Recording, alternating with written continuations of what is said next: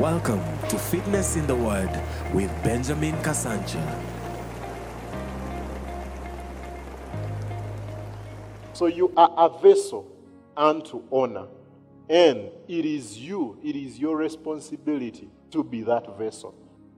God has made you that the same way God put gold in the soil or in the ground. Praise the Lord.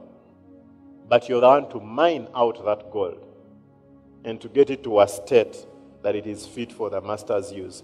And life, time is of urgency. The theme for this virtuous woman was understanding the times. Time is of urgency. The Bible tells us, walk circumspectly, redeeming time for the days are evil. Pastor Chris said this life is in cycles. And at times, that cycle may not repeat. There's a time God will position you for something, and, and there are people, you know, you will see, there are people, old people, that some I even know personally that I've tried to help. I want them to get back. You know, you see the potential they carry and what, and you want them to get back, and they they just can't. So I remember, may this be because they missed a certain timing in their cycle. Yeah? We read all the verses, teach me to number my days. Yeah? There are many things that talk about time. So Pastor Chris talks about a gentleman that they began with. He talked about a gentleman they began with. And during that time they began, they definitely, like many ministries beginning, there is nothing pompous or, yeah, of glamour so much about. So this guy left. Very passionate because that's the time they used to go soul winning. They cross rivers, they are going into bushes and all that. And this guy left. So one time this guy sees Pastor Chris on TV. Like, wow, that is Christian. Christian has become big. You know. So he decides to go. And now when he goes there, no one knows him. They ask him, Do you have an appointment?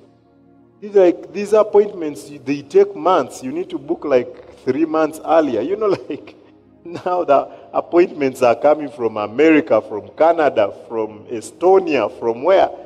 By the time you get, this man is having appointments, global appointments. They are not just from Ikeja anymore. And he says, just tell him my name. So they go tell Pastor Chris this guy's name. And that guy, and Pastor Chris says, he's out there, call him in. And he comes. And he just looks miserable. Pastor Chris looks at him and is like, What? You're the one. And the guy is like, I made a mistake. I should come back. We should serve. And God tells Pastor Chris there is no place for him. Yeah. And Pastor Chris is also really thinking about where do we start?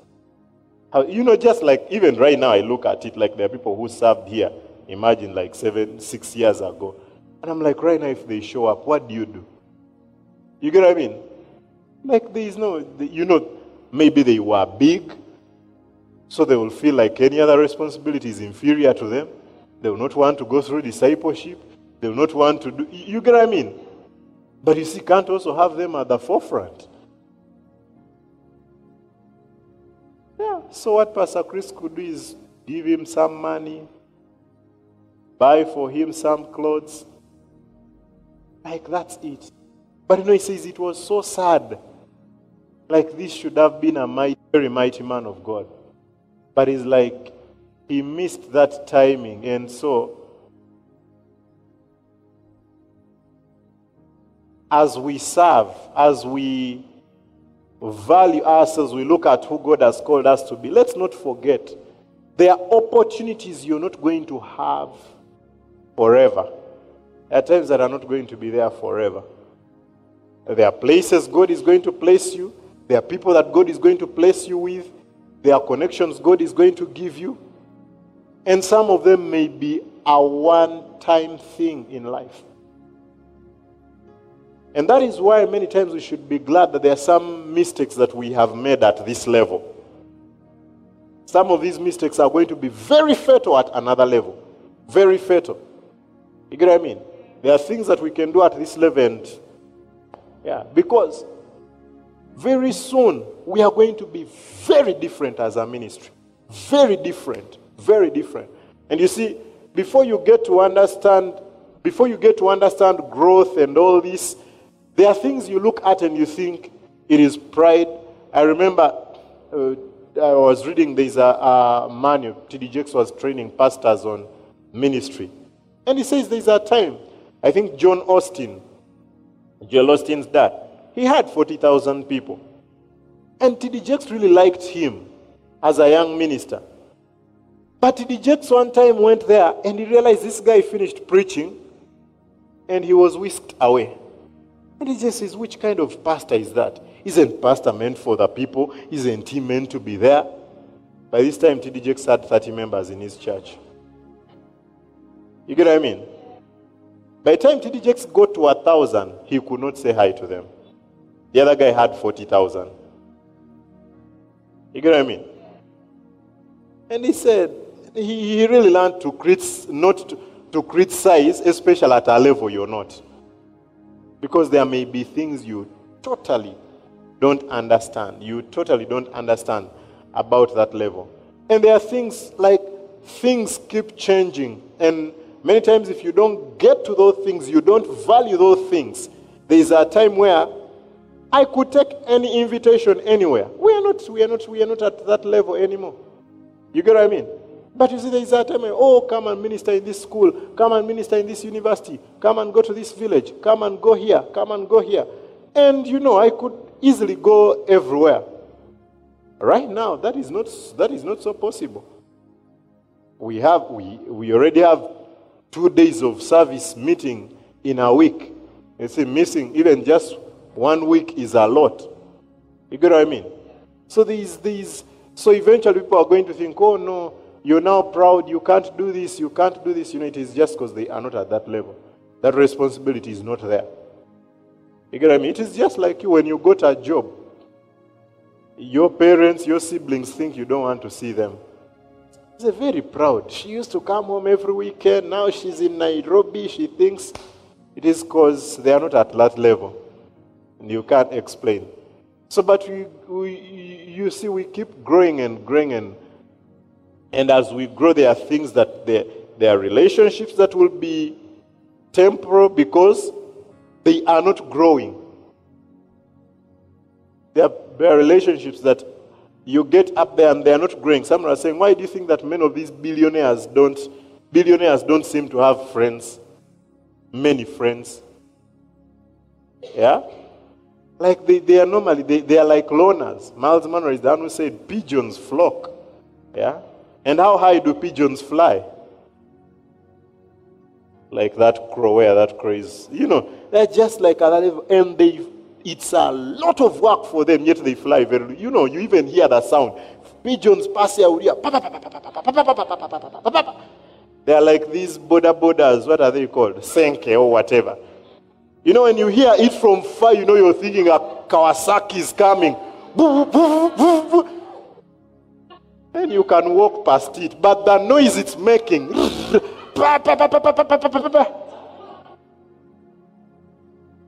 that's how pigeons are. But it says eagles. Eagles don't flock. You've never found that, oh, those are three eagles flying together. Those are four eagles flying together. They are loners. Yet they go so high and yet use very less strength compared to pigeons. They just glide. Most of the time, eagles are not flapping. You rarely see eagles flapping. They are high up there. So why don't they engage themselves in running to pick maize? Oh, we saw maize fall somewhere. Or they, you see, pigeons will, you see, they will see three seeds of maize, they will go and pick. Eagles don't. You may think they are proud, but the level at which they are, they can't waste that. They can't do a dive of how many, because eagles can go above like these first clouds. Do a dive from there to just come and pick one grain of maize. No. You get what I mean? An eagle will come from there, and when it is coming, it's coming for a lamb. It's coming for a goat's kid. That's what it will come for. It's coming for fish, two kilograms, three kilograms of fish from that water. That is what it will come for. And as you grow as a person, you're going to realize that as a leader, it is going to become important for you to do less and less, but more important. At a certain level, you can do all things. Praise the Lord. But there is a level you cannot reach doing all things. Yeah. There is a level. You know, there is a time we were talking with, uh, with Lucy um, after she, she got her big washing machine. You get what I mean? And you see, as a single lady, you know, many people think as a lady you have to be there washing all your clothes, washing all your plates. Why buy a washing machine? You get what I mean? Will men marry you? But you see, you're not going to be you're not going to be as rich as Lucy. You get what I mean? Because that time you're going to spend doing laundry, you're going to realize that if a machine did it, you're going to make more money. If you can afford a machine, it is helping your life. And it is the same thing with life. You get to realize that there is a lot that you should delegate as you go on. That's how you're going to be effective in life, even in leadership. That is how you're going to be effective. And that is what, now you see, this pastor has 40,000 people. If he every day stays there to say hi to every person, that church is going to reduce to 500 members. You know why? Because the small things the little things that he's meant to concentrate on and give his energy to, which sustain this congregation at 40, are going to be given less energy than he's meant to give them.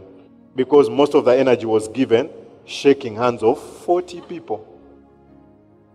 40,000 people. You get what I mean? So as you grow, you realize that there are things that you, you can't. Joel Osteen, Joel Osteen, Thursday, Friday, Saturday, Sunday. He doesn't meet anyone. He has no appointment. He has no, he doesn't do any TV interview. He doesn't do Thursday to Sunday. He doesn't do anything. All he does is prepare for Sunday. How long is this sermon on Sunday? 26 minutes. It takes Thursday, Friday, Saturday. He's the most followed preacher in the world. So someone may say, which pastor is that? How do you take Thursday, Friday? Eh? Church board is paying you money. Shouldn't you be here meeting people? Shouldn't you? If he starts meeting those people and all that, Lakewood will not be as big as it is. He's concentrating on the small but very important things. And that's what you see even in organizations. You see CEOs. CEOs seem to have very little work. But it is like the most important work. It may be very little, but it is very crucial. When how you normally see the importance of that is when that CEO leaves.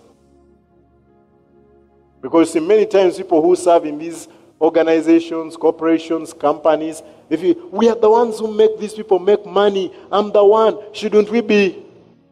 They don't remember that if that guy is not there, their job will not be there. That job is there because of that guy. You get what I mean? Yeah, Bob Collymore was here. How much work was Bob Collymore doing in Safaricom? How many things he didn't seem to know? You know, think how many workers of Safaricom had never met Bob Collymore?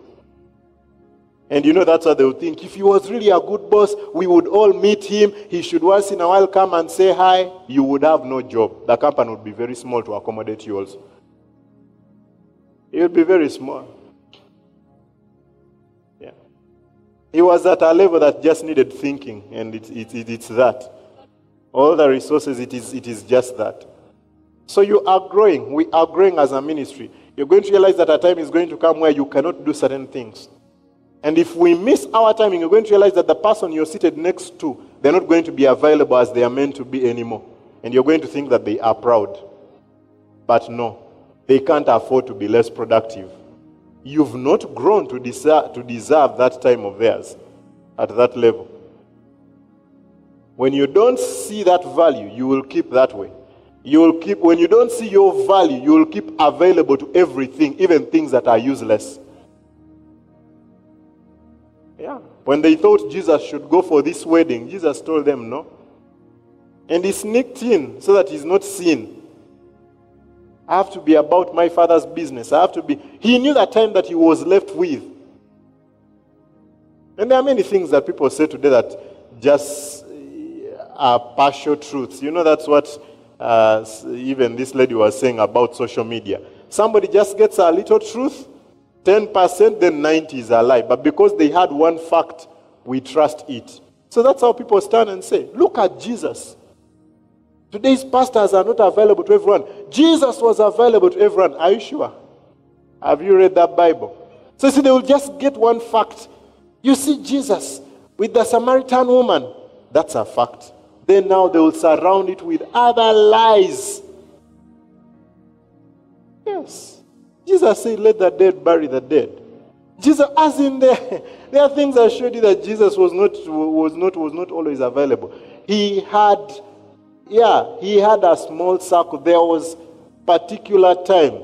They wanted him to stay in a certain area, and he said, No, we need to go to other villages also. We need to go to other, other I mean, other cities also. He knew his what was cut out for him. Now, that can only happen if you know the value that you have. You know the, the value that God has given to you, and you carry yourself with the honor that He has called you with. When you know that, there is a way you're going to carry yourself, there is a way you're going to do things. Because it is dishonoring to God for you to be in a position that you're meant to have honor for and treat it like you're not in that position. You get what I mean? You, you, you've purged yourself, but it is like you're going back to what you've purged yourself from. You've gone back. Uh, I know many of you have talked to different people, people who seem important and what and all that, and you realize their time is valuable. And that is what has made it that. So they tell you, meet me at one, it is at one. And you see, in case they start accommodating, you think, oh, she's a relative, she's a relative, she's a relative. Eventually, they are not going to be that valuable to you also anymore. You're no longer going to, because they are going to what they were purged. People say rich people are stingy. No, rich people are not stingy. Prudence made them rich. Why, why you think that they, they can't just throw their money at you? That is what made them rich. They learned to stop throwing money at everyone, and they became rich. So when you find them, you think they've started it at that level. Now, in case they change and start doing it for you, they are going to go back to your level again. You're going to be equals. And you're not going to need them anymore. You're going to, to go somewhere else. Where does that start from? It is just by that. Seeing the honor, seeing the honor that God has put in us as individuals. Seeing that. There are relationships. I think it's Apostle Selman who said this that it is very bad for you to resurrect relationships that God Himself has killed. Very bad. You'll be dragged to the grave with them. There are people that are important. You don't hate them. They are not enemies anymore. But that relationship is no longer important. Sometimes it was for a time, and that time was done. And during that time, either they didn't grow to continue working with you, or you didn't grow and they left you. Yeah, it's very okay. It's very okay. I sat down a few of my friends and talked to them when I was getting married. And I told them things are going to be different. Don't expect me to be available as I used to be to you. And I told them, when you're getting married, I also expect that from you. Yeah? There would just be a phone call, come, ah, come for a sleepover. We just meet internally, like, ah, what are you doing today, by the tomorrow are you at work? Are you not at come, let's go. So I'm like, that is going to stop. It may seem hard, there is sentiment, there is what, but it is good progress. And it would be weird if you get married and anytime I say come for a sleepover, you can come. Then there would be something wrong. You get what I mean? So it is the same thing. If your business is growing, your life is progressing, you're going to learn to concentrate on the few, the little things that are very important. There's a time I was talking to Aaron as head usher because I was seeing him, he's running to get that seat, he's running to do this, and I told him, You are the head usher. Your role of standing and not doing anything is very important. Because as you're here getting the seat, who is going to see the usher who is absent minded? So, as head usher, you're going to seem to be doing less, but it is very important. That is what leadership is about. You grow to do less and less, but very important.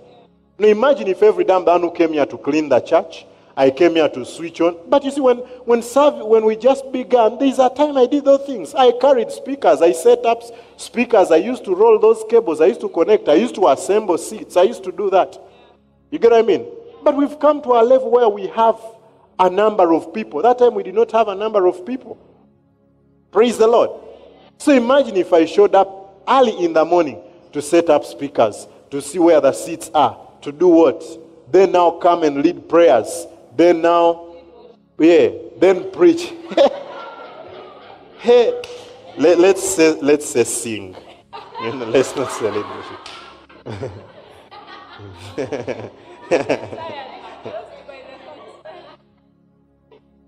or recite worship songs. eh? Receive offering and do all those things. The truth is that this ministry would not be at this level we would go back to where we were at Comfort Hotel. There would be no time for me to prepare for what I need to prepare. There would be no need, there would, it would not be easy for me to meet some of the people that, that I have met. You see, one time we were talking about this with, uh, I think it was with what? With the leadership team and what? And we were saying, we are looking at, just looking at this ministry, I was looking at how many pastors in different ministries are not valued by their boards and what? They, they think they pay their pastors so much because they feel like their pastors do nothing. They just show up and preach and go. You get what I mean? But it's like people never learn because you see, normally look at when that pastor dies or when he leaves that ministry. What happens to that ministry? That's when they realize that this man was important. He's standing up there. And we were really, because we were talking about it, we were looking at a number of people, especially looking at people who don't come to RATC, who give big to RATC. They're looking at most of these people. It is because they relate with me as pastor. I listened to your preaching on YouTube. I saw you. I they met with pastor. So it may seem like pastor is not bringing in a lot of money. But you're going to realize so and so gives to this ministry because of pastor. So and so gives it. There is this relationship this ministry has because of pastor. There is this because he's there at the leadership. And it's the same thing you see with CEOs. They are the ones who pitch about their companies. They're the ones who stand there and call in partners. But you see, in office, they seem to just be playing solitaire and what? Mario. And on, on you know, because you, you know, you just go to their office and they just seem they're just seated there. Bring me water. Bring me this. You know, you feel like you're meant to be paid more because you're mopping their office. Do you get what I mean? As you grow, as you progress in life, you should get to a place where, at every stage, there are things you get out of your life to be able to concentrate on what matters most. It is not that the people who do those things are irrelevant, they are very important. You get what I mean?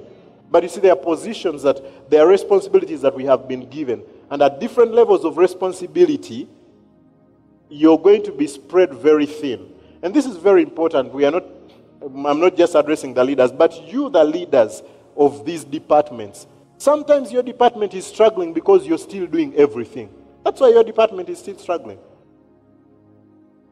Because you cannot give oversight that way. Imagine if a football coach is on the pitch playing. Nowadays, it seems like the one for Manu is playing. But last night, Manu won.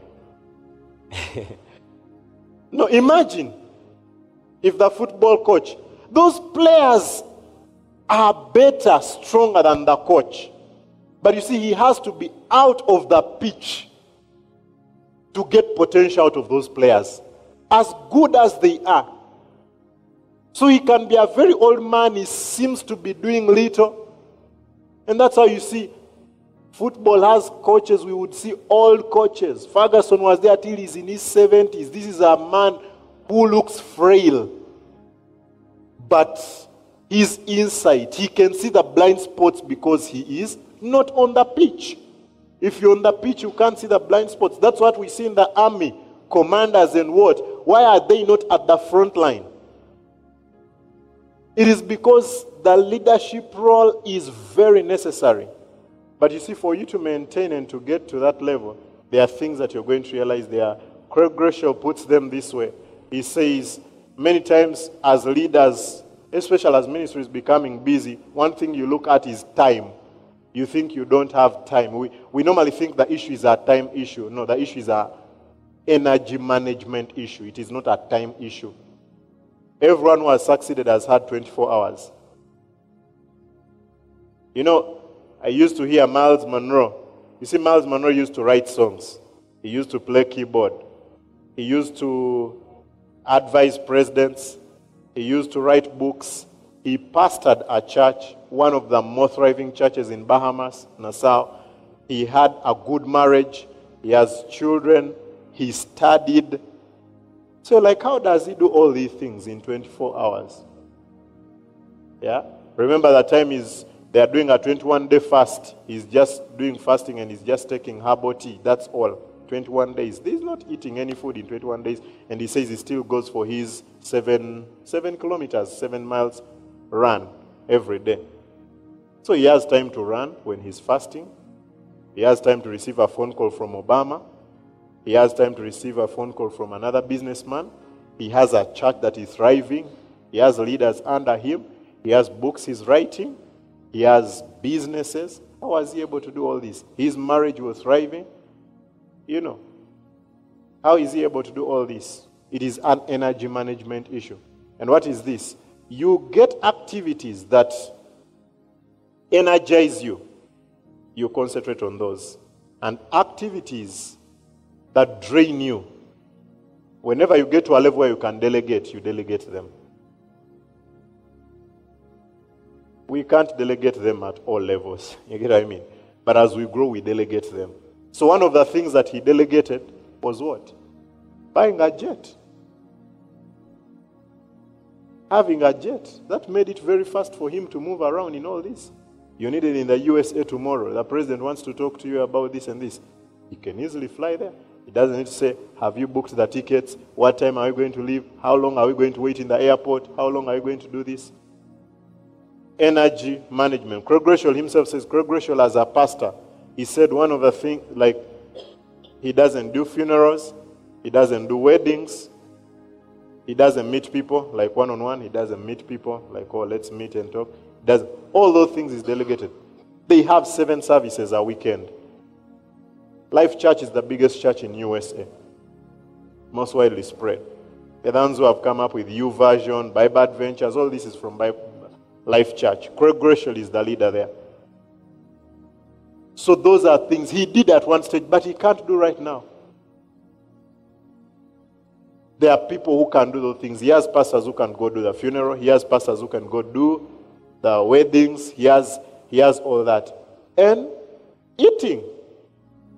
He doesn't think about what to eat and do what. And I, I really identified with that. There are many times I would come here and I would not eat because of thinking about what to eat. But you see, Arnold, that's Pastor, what are you eating for lunch? I'm like, come back, I'm going to tell you. Then, you know, she comes back, I'm like, you know, because the moment she moved out of the office, I forgot about eating. I concentrated on what I was doing.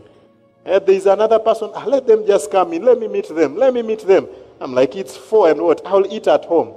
Not healthy. I need to eat well. I need to, you see, to function very well.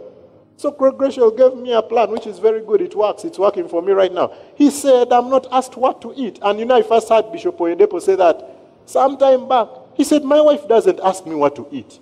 She knows that I don't have time. She knows that it is, she knows that I'm thinking about very important things than what to eat. And he said, at that time to me it seemed rude. Until right now, if that question is asked to me, babe, what should we eat? Do you know how? No, try to tell me, babe, there's a meeting in KICC. Can you go and preach now? ah, that energizes me. I'll just say, which suit should I use? You know. But what are we going to eat? What should we eat? You know, I'll think and think. So Craig Groeschel got his best seven dishes and gave the list to the personal assistant. So every day the personal and brings food, she's like, wow, you've got my best. Wow, but it's because he gave her that best seven. so she's the one who changes the menu the way she wants. Now you see, he is at a level where he can delegate that. You may not be at a level where you can delegate that.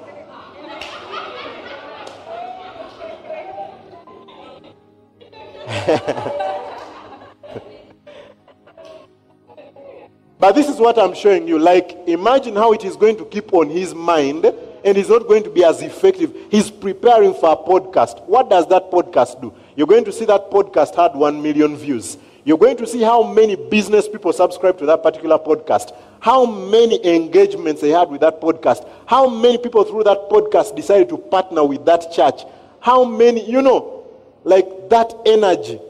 So it's the same thing. A pastor is going to show up and they're going to preach a message that is just there because they've not prepared. And there is a life, if you know, if you're translating it in terms of money, if that pastor had prepared very well, there is somebody that message is going to impact, who is going to be a partner to that ministry, who is going to be a great giver to that ministry because there is somebody who gives to this ministry once in a while. They don't go to church. They used to go to church and they're disappointed. They are a rich person in this city. But you see, they listened on YouTube. They listened and they told somebody, that pastor knows what he's saying. You get what I mean? Yeah. And they said, one time they sent very, they sent, I don't remember, 200,000 odd. So you're wondering, who is this guy? Who is this guy? We don't know this person. You get what I mean? But you know, they listened.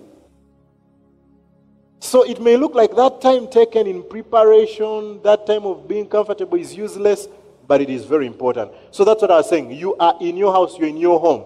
If you can afford a washing machine, why not buy it? Imagine you work 8 to 5. Yeah?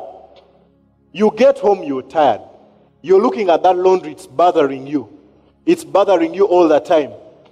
Then you have a department to lead. You have to come to church and lead a department. You have reports to give about your hotspot. You have all these things. So you're reaching like, um, now you're sleeping for three hours or for how many hours? You're, work, you're no longer productive at work. In church, you're just grumpy. You're disturbing everyone. A 50,000 shillings washing machine would have sorted your problems. You get what I mean? Yeah. You just reach home, put the laundry in, do whatever you want to do, go sleep and do what? You get what I mean? So you may not be at a level where you can afford a washing machine, but what can you do? You may you can you afford yeah mama fua? Can you afford mama fua? There is no problem with that. Because see, you're concentrating on the major thing. And you say, I'm not talking about laziness. I'm talking about energy management. By the mere fact that you can afford her, you're not lazy. If you're borrowing to pay her, you can't afford her yet. Yeah. You can't pay her, you can't afford her yet. But if you can afford her, then you know you realize how your life progresses. You realize how things are going on better because you're concentrating on the few things that are very important. The few things that are very important. That all starts from a level of honoring yourself. It all starts from there knowing the value that you carry. It is very important. It is very important. We have people here, accountants and what? You do filing for people, filing returns and what? That is more important than washing clothes. That is more important than. Imagine you're late on. These people are paying you money. You're late. Why? Because you are washing dishes. So what if, if you could buy a dishwasher or you could get someone to come and do it? You see how you're going to concentrate on what is major. So, what energizes you? It energizes you does not even mean just physical energy. But what do you what do you do and you feel like, wow, this is what I was born to do. This is what I love doing. Or in this kind of work or this environment I'm in, this is what I love to do, like I'm saying, like you are a leader of a department, what energizes you? Your department thriving. That's what energizes you. You come and you look at the ushers and like, wow, everyone was at their station, they worked so well. That's what energizes you. Get them to do the mopping. Get them to carry the seats. Get them. That's why you have a team. You get what I mean? Yeah. They should be able to know that you can do those things. In case, yeah, you can do those things. It's not that you cannot do them. But that's how leadership grows. Meyer and the husband, they don't cook for more than 30 years now. They don't cook. Just to do planties. Yeah. So if Joyce Meyer cooks it, she wants to treat her family. It is not like to eat, I must cook. You get what I mean? But she reached, you know, your own. She's on this plane to this city. She's then imagine coming from all those tours and let's cook. What? We can afford. And so you realize that that is not being extravagant. If you can afford, you realize that it actually makes your work faster. The way they say spend money to get more money, you realize it does that. And that's what the business people do. That is why you see these big corporates, you see Safaricom and what? They don't do logistics for themselves. Why does Safaricom hire what? Axela. Are they called Axela? This logistic company. Axela, yeah, there's a logistic company called Axela. Why do they get Axela to do their logistics? To concentrate on the major things. Imagine if Safaricom now decide to open a department that has containers and what to be transporting their things and what. A lot of energy is going to go into that. And that energy, where is that energy being got from? There's going to be a demand on some area. And you're going to see growth in that ministry. You're going to see growth in your business. You're going to see growth in your career when you start delegating whatever you can delegate. Whatever you can delegate, you start delegating. You're going to start seeing growth and growth here and there. So important. When you don't value yourself, you always feel like value is in you doing that. That's what you feel.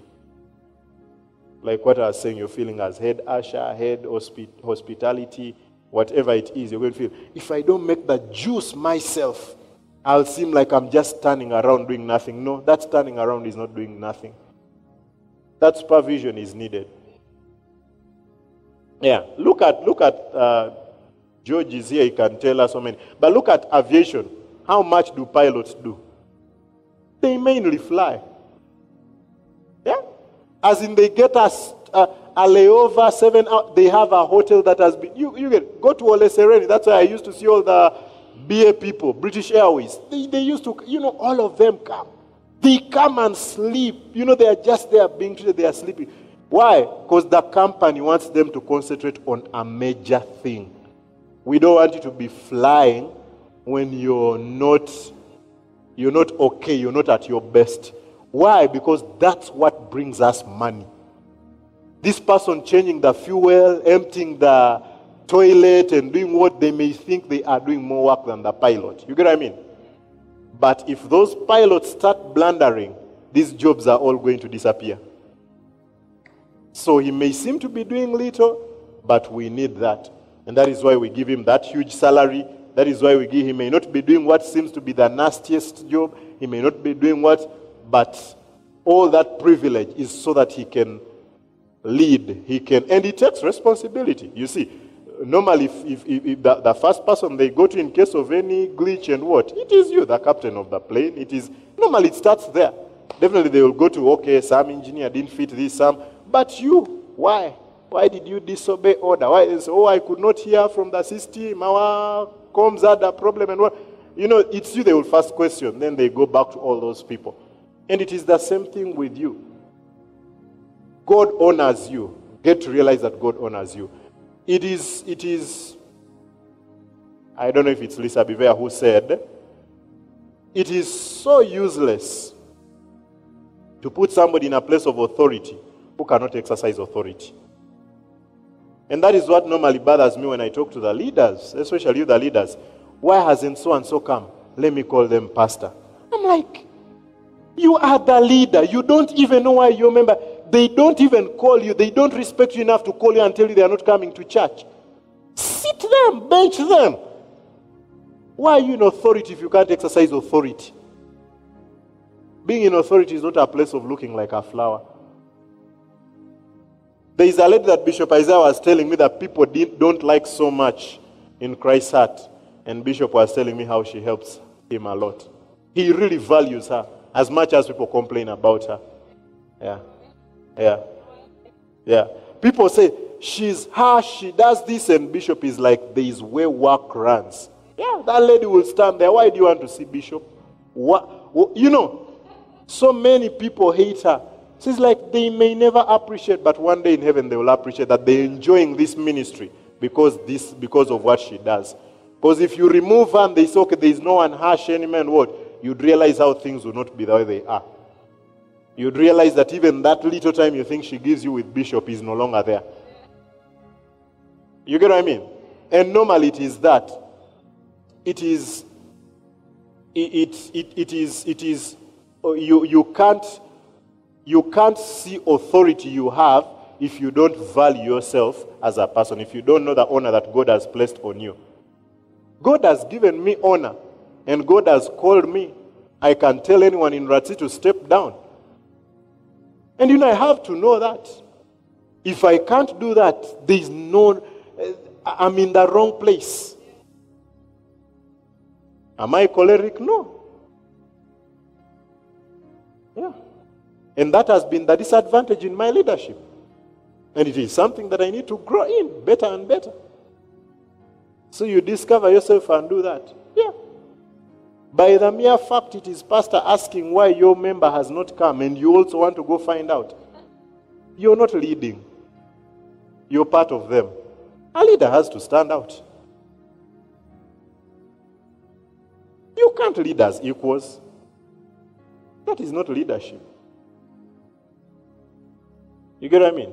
It has failed our African countries because presidents need to hear the opinions of the people. That is democracy. Is the government by the people for the people. That was never God's intention. It is a government for the people, but not by the people. That's God's kingdom. There is a superior who knows what's best for these people. He loves them so much to even say no. That is what God does for us. So, as a leader, you should know, as a leader, if you you're a leader, you should know that. You should have that. And you value yourself because as a leader, you're going to create enemies. It is it would be good to say it will not happen in Ratsi. But you, you know the honor you carry that that does not faze you. You get what I mean? Yeah. When we started church, we started Sunday services. I know many friends, pastors, who said I had lost it. God didn't call me to be a pastor. So Pastor Benjamin is losing it. He's meant to be out there. You see, he came to Kenya in a good way. He was meant for missions. Now he's going into Sunday services. You know, if I didn't know my worth in God and what I would be trying to prove myself to those people. So as a leader, you have to, the, the, the first place is from there, that you have purged yourself and you know you are a vessel unto honor. You get what I mean? Does it mean you're going to be perfect? No.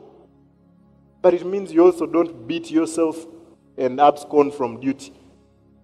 It means you know what to do. You're not just going to be, oh, the people say, the people say, the people. I remember there is a time I was meeting with Lucy, and I told Lucy this. There's a time there's an issue that we were sorting with Joanne. There had been an issue.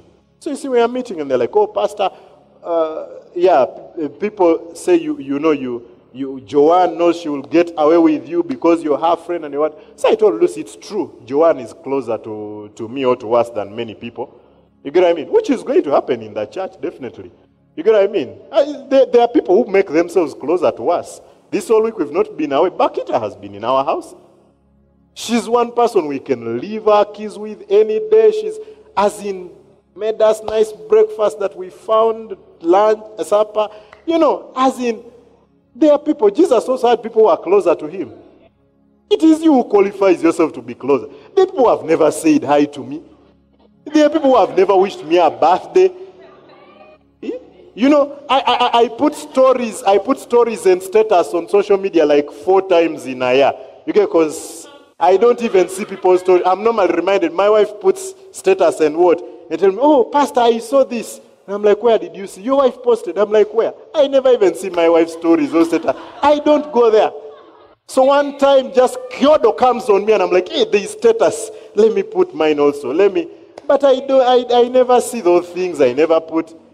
You know. So you you've never even even the few times I've put, you've never seen it. you, you, you, you get what I mean? It's a two-way thing. So people think that just because somebody is a pastor, he's going to be close to everyone. No. I'm a pastor, I'm a human being. Relationships work two way. You get what I mean? Yeah, there's somebody who is closer, you see. Oh, you know, like yeah, you love everyone, but yeah, you're going to be you're going to be closer to some people by proximity. Either you see them more regularly, they they talk to you, they, yeah, you have similar interests, you have what? There's going to be something like that. So it was true, like from way back. Joanne used to come for sleepovers at our place. She loved cooking. We used to what? Cook, cook together a lot. She used to come up with new recipes. She's all these places. She's working in Java. She's like, Mama and Papa, I'm bringing for you know. She's you know she's in Domino's. She makes for us pizza that is not even on Domino's what menu. Like, how don't you expect such a person? Food has got a way of getting. yeah. She's there. She wants to see her dad the shopping she did for Ada before Ada was even born. She's like, oh, you know, just once in a while, she's like, I got this for baby. I got a blanket. I got this basket. I got this. I got this. So it's true. And they're like, oh, so she will get away. So I asked Lucy, I asked Lucy, when has Joanne ever got away with Pastor? You get what I mean? And you see, there was no issue to really point out. There's no particular issue. And this I was telling Lucy, like, that is so wrong, especially in a ministry. You get what I mean? There is no fact. No one has no one can come. Oh, the other day Joanne refused to mop, and Pastor just let her off the hook. But because she's close, Joanne gets away when she gets issues. You get what I mean? And you see, it is something that will go on and on. And you're going to see many of those things happen, especially here in leadership. You're going to see, oh, so and so this usher is closer to Aaron. So Aaron oversees it. No. That will come from, first of all, us not knowing. We, we, we are going to feel inferior. But there are people here who are there are people here who are closer to my wife than they are closer to me. And to me, I use it as an advantage. Yeah. I don't feel like it is, I don't feel like it is a disadvantage. I don't say, why didn't they talk to me? Why did they just talk to my wife? No. I even tell my wife many times, you talk to so and so because I know they feel they are okay with it. And the opposite is also true. There are people who have also been closer to me, and it is still okay. Praise the Lord. And I know there are people who are going to be closer to you as a leader. The people are going to relate with you at a certain level. And if I don't know who I am or who God has called me to be and the honor that I have, it is going to make me insecure. It is going to make you insecure. So you find that a lot of small, small conflict is because we don't know who we are, we don't know our value, we don't know how honored we are. So we we, we, we, we, we, we point out small, small things. You, you just find this thing and it is not even there. And you see, you, you, you just think this is, this is what this means. This is what this means. This is what this means. No, it is not that. If we are if we are going to, if we are going to, to, to, to experience a culture of honor, like I have said, us seeing that we are created to be a vessel unto honor is just the beginning. It is just the beginning, and we see that. And we've seen that. I've seen that in Lucy. I, I really thank God for that time, from the time like Lucy became like overseeing the departments. Man, as a ministry, we've grown. Somebody who was here like a year ago, as in the order that we have here. Then I like that. You, you see, Lucy will bring issues to Pastor. Some of you she has even told you this one I'm going to share with Pastor. That's the kind of leader that I want. That is authority. Somebody in a place with authority. There are people who can't do that. There is no use of being in such a place. And that is why, you see, there is a time I was talking to, to Bishop, and Bishop was talking to me. And there is something that he was speaking to me, very, very important. And there are people who are so close to him, so dear to him. But Bishop told me they don't carry authority. Because he was telling me, you know, different roles. So I'm like, why don't you give this role to? Says, yeah, he's there, he's good, he's very loyal, he's but he can't lead. And you see, I've learned that as a leader because many times we used to, to it's, it's easy to appoint somebody to a place of leadership because of their commitment, their what. That's not enough. Can they lead? Can you stand and tell so and so you're not serving in this team anymore? If you can't do that, you can be available, you can be the nicest person, but you cannot lead. You cannot lead. If your the team you lead is the one that always influences your opinions, you always have to run to your team to see what do they say. Ah, pastor, they don't like that color of the uniform. Pastor, they don't. So who is the leader? Who is the leader in that area? And I'm not saying that being a leader means you're going to be a what? Ty- a tyrant. You know, you, that, that's not what I'm saying. But I'm saying there has to be a level of you knowing that God has called me into this position and there are things that I need to do. We saw that in Tanzania. Definitely Magufuli's leadership had a lot of, there's a lot of collateral damage. there, they, definitely there are things that didn't go right, but the things that went right supersede. Imagine them being a country in the world where they did not lose time for their schools. You know that takes a lead, as in the whole world is locking down and closing schools. How are you going to live with yourself if it does not work out? What if all those children die? How will you live with yourself? Now, those are some of the tough decisions leaders need to make. And you see, that is why it is easy to criticize leaders because we are never in their position. You don't know. Look at this pandemic, it's been a tough time. Churches have locked down, some have not locked down. Some pastors have supported it, some have not supported it. And I understand both. Tough decision. Tough decision. Yeah. One is not locking down, and you know you think it is because of fear, because of what, but it is it, it's been a tough, a tough decision to make. Am I risking my people? And another one, am I failing God? Is this faith? Eh, both, if it's just being rational, both have been tough. And it's the same thing still for presidents. We are not sure of this. Look at people dying in Italy. Look at people dying here. So you see how there are things that Magufuli was a leader, even against the people around him. It doesn't mean you don't take advice, but in the end, it means that there is a decision that once in a while you may make against every other wish. And sometimes that decision may backfire. As a leader, you should be humble enough to come back and say it didn't work. Yeah, sorry, it didn't work. But you see, sometimes it is that decision that is going to take your organization, your ministry, your department to another level. To another level. I like this. Kesha, when uh, you guys, I don't know who decided, Lucy and the department leaders, after the Kesha, and guys decided to stay and have rehearsals because we were going to have Sunday the next day. You get what I mean? Personally, I was even feeling for the people. People have been here in Acacia, then they have to stay for rehearsal. But look at how the services turned out. Look at how it was better to go and have rest once and for all. So imagine if we had sat and started voting. Maybe we would not have had that, would not have had that, the rehearsals. We would have said, oh no, you see, if we, if we, if we, if we do, if, if, if, if people are tired, people can't stay to rehearse and what. I remember when we were starting and Lucy saying we should rehearse the whole service. Remember at first, especially change.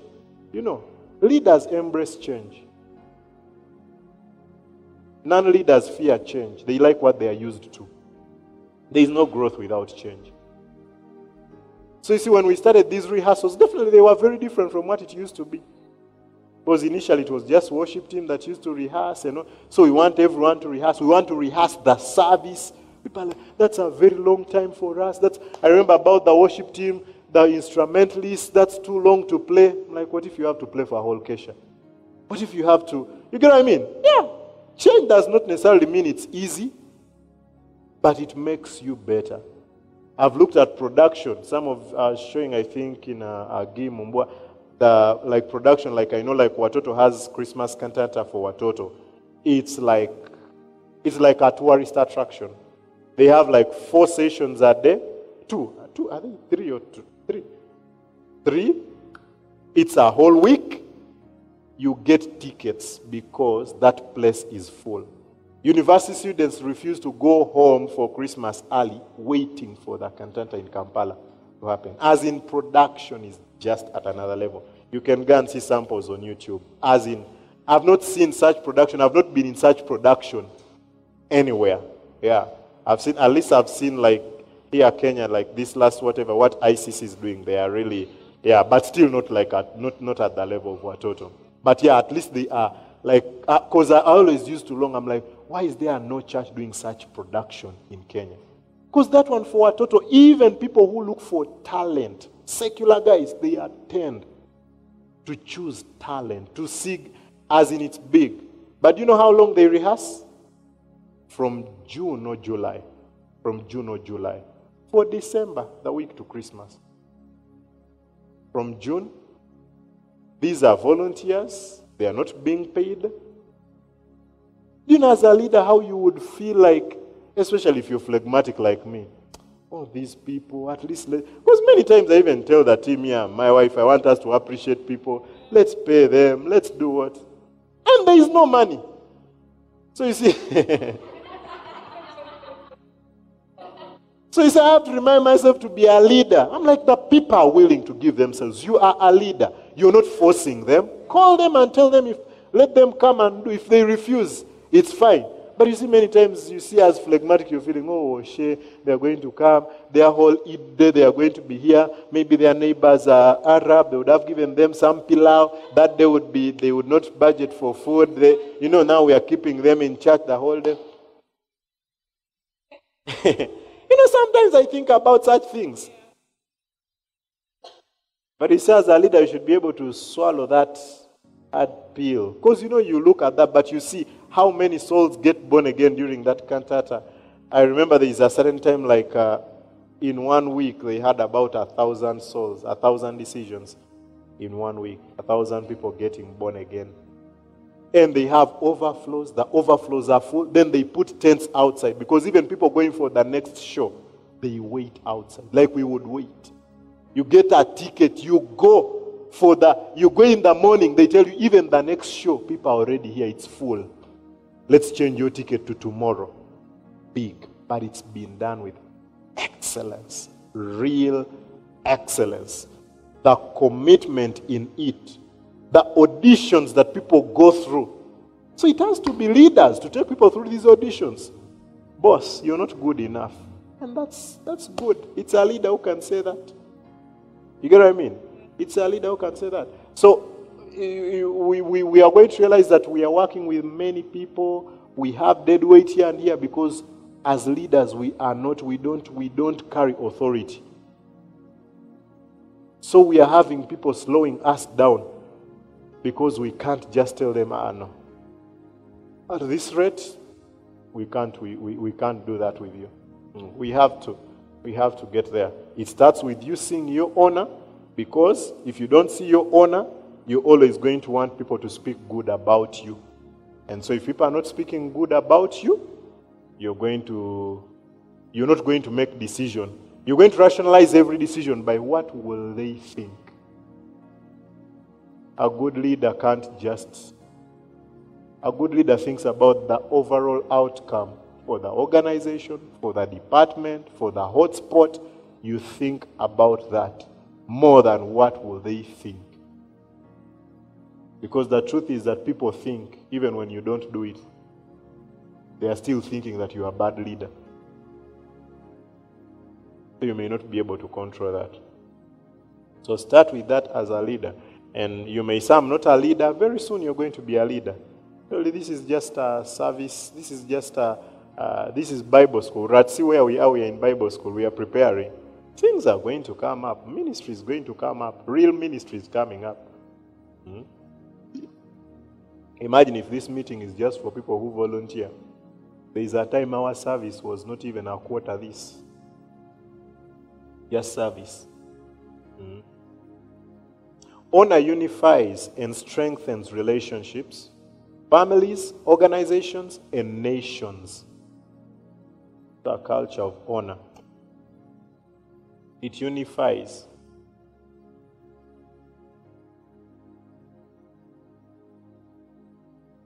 And once we understand honor for ourselves, that God has called us to be a vessel of honor, it is very easy for us to also honor God. The first should be us understanding honoring God. How do we honor God? Purging ourselves, purifying ourselves is honoring God. And in the end, it is also realizing our worth. Because as we honor God, we realize our worth. So honor starts towards God.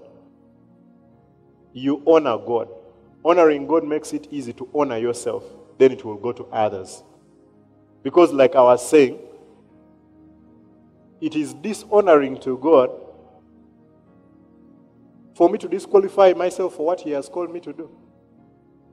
So if I honor Him, I'll take on what He's called me to do. How many things does God call us to do? And it's a lot of, we have a lot of responsibility. I normally just feel like, yes, let's take it on. Let me take it on do this, do this. I'm like, okay, if God has brought this, then He sees that I can. No matter what I'm doing, no matter how much we are doing, we can do it if God has seen it fit that we can, we can do it. Yeah. And I like that. That has always been Mary Kelly's attitude. Yeah. Very like, I've never had Mary Kelly say no to, to ministry. Does it mean that she just has all the time, everything? No. She'll she was working here, working an eight to five job, doing what? But you see, every like every opportunity that God brought. So that is, I'm doing this in honor of God. I'm doing this in honor of, God. You sacrifice because honor, honor is this. Or, or I should say this in our culture of honor, we don't just do what's expected we do some more. In our culture of honor, you don't just do what's expected, you do some more. You just do what is expected, that is below honor. 1 Peter 5 8.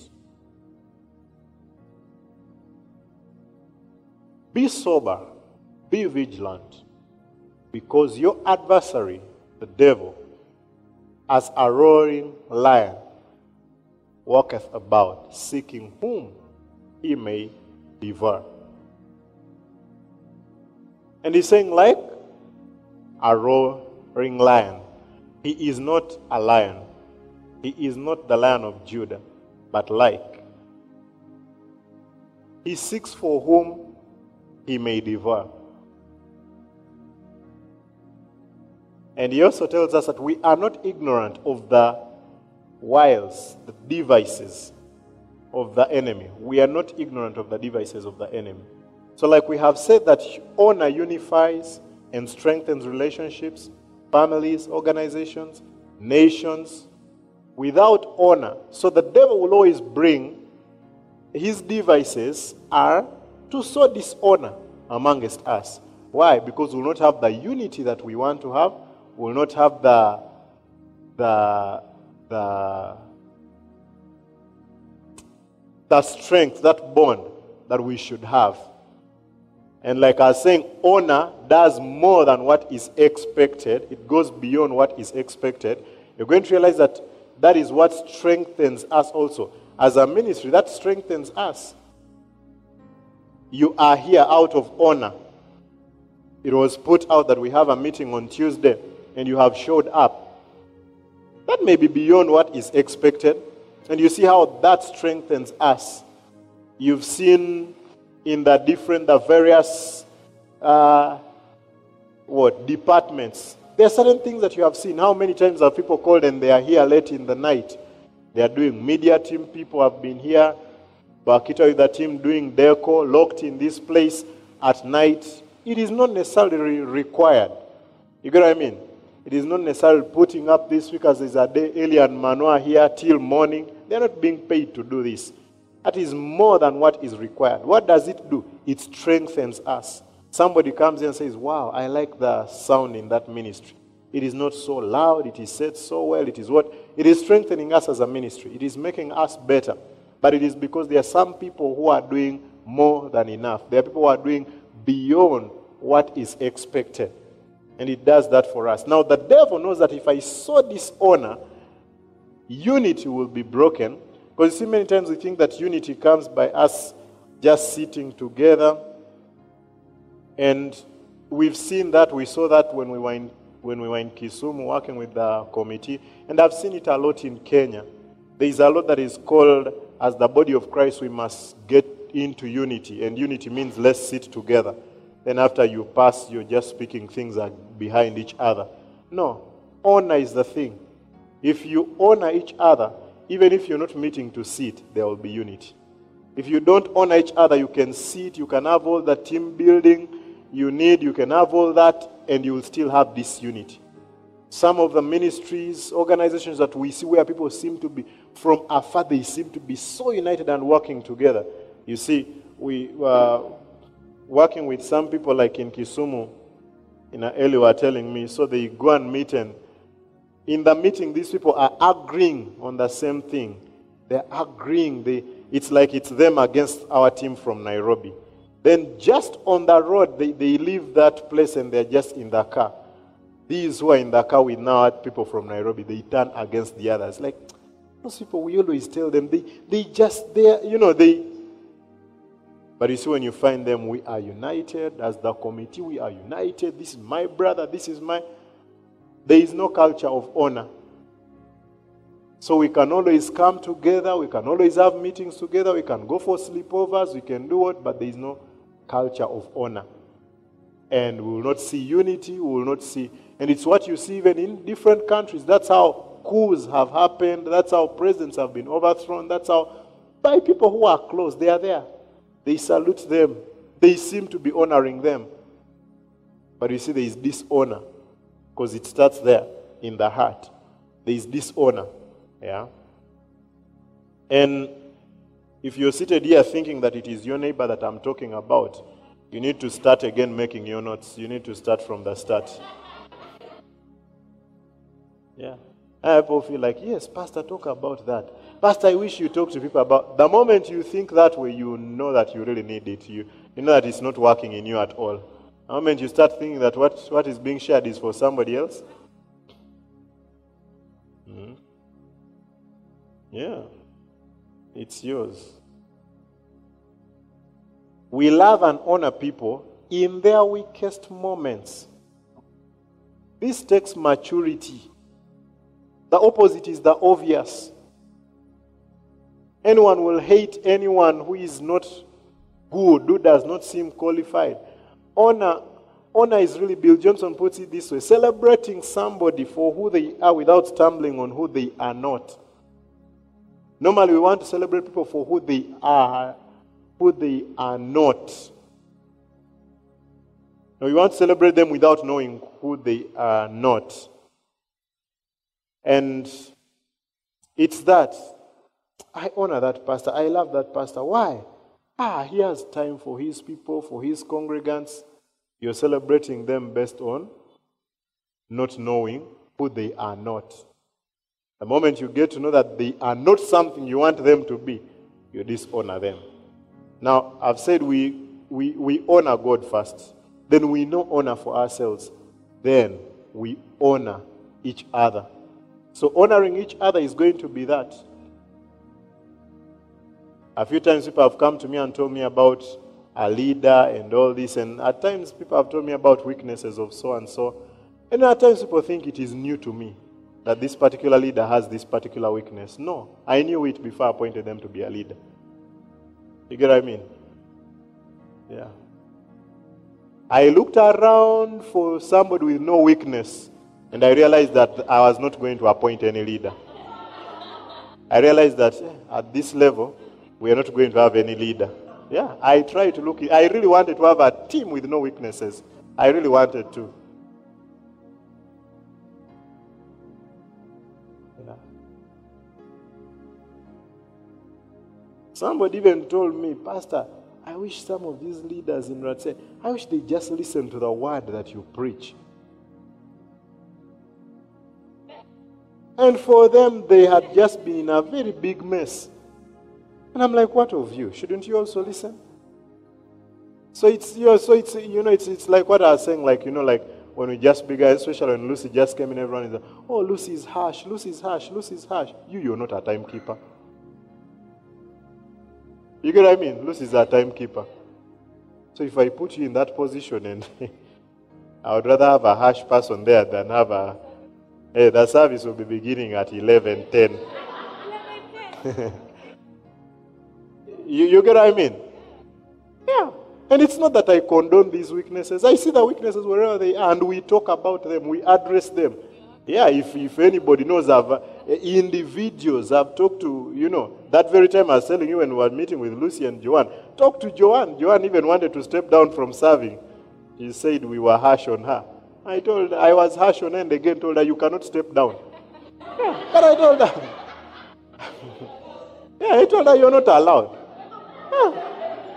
And she came to like, wow, Pastor, that was so hard on me. I'm like, yeah, you needed it. You need to change. You need to. So, you know, like, it takes maturity. There is no leader you're going to submit under. There is no friend you're going to have who has no weakness. It takes spiritual maturity to honor them. Otherwise, you'll only honor them because of what you want to see in them. That is why it is not, uh, like I normally say, it is not very exciting for someone to say, Oh, Pastor, you are a real man of God. I listen to the word you preach. I listen. You're going to realize that I have tattoos and you're going to leave church.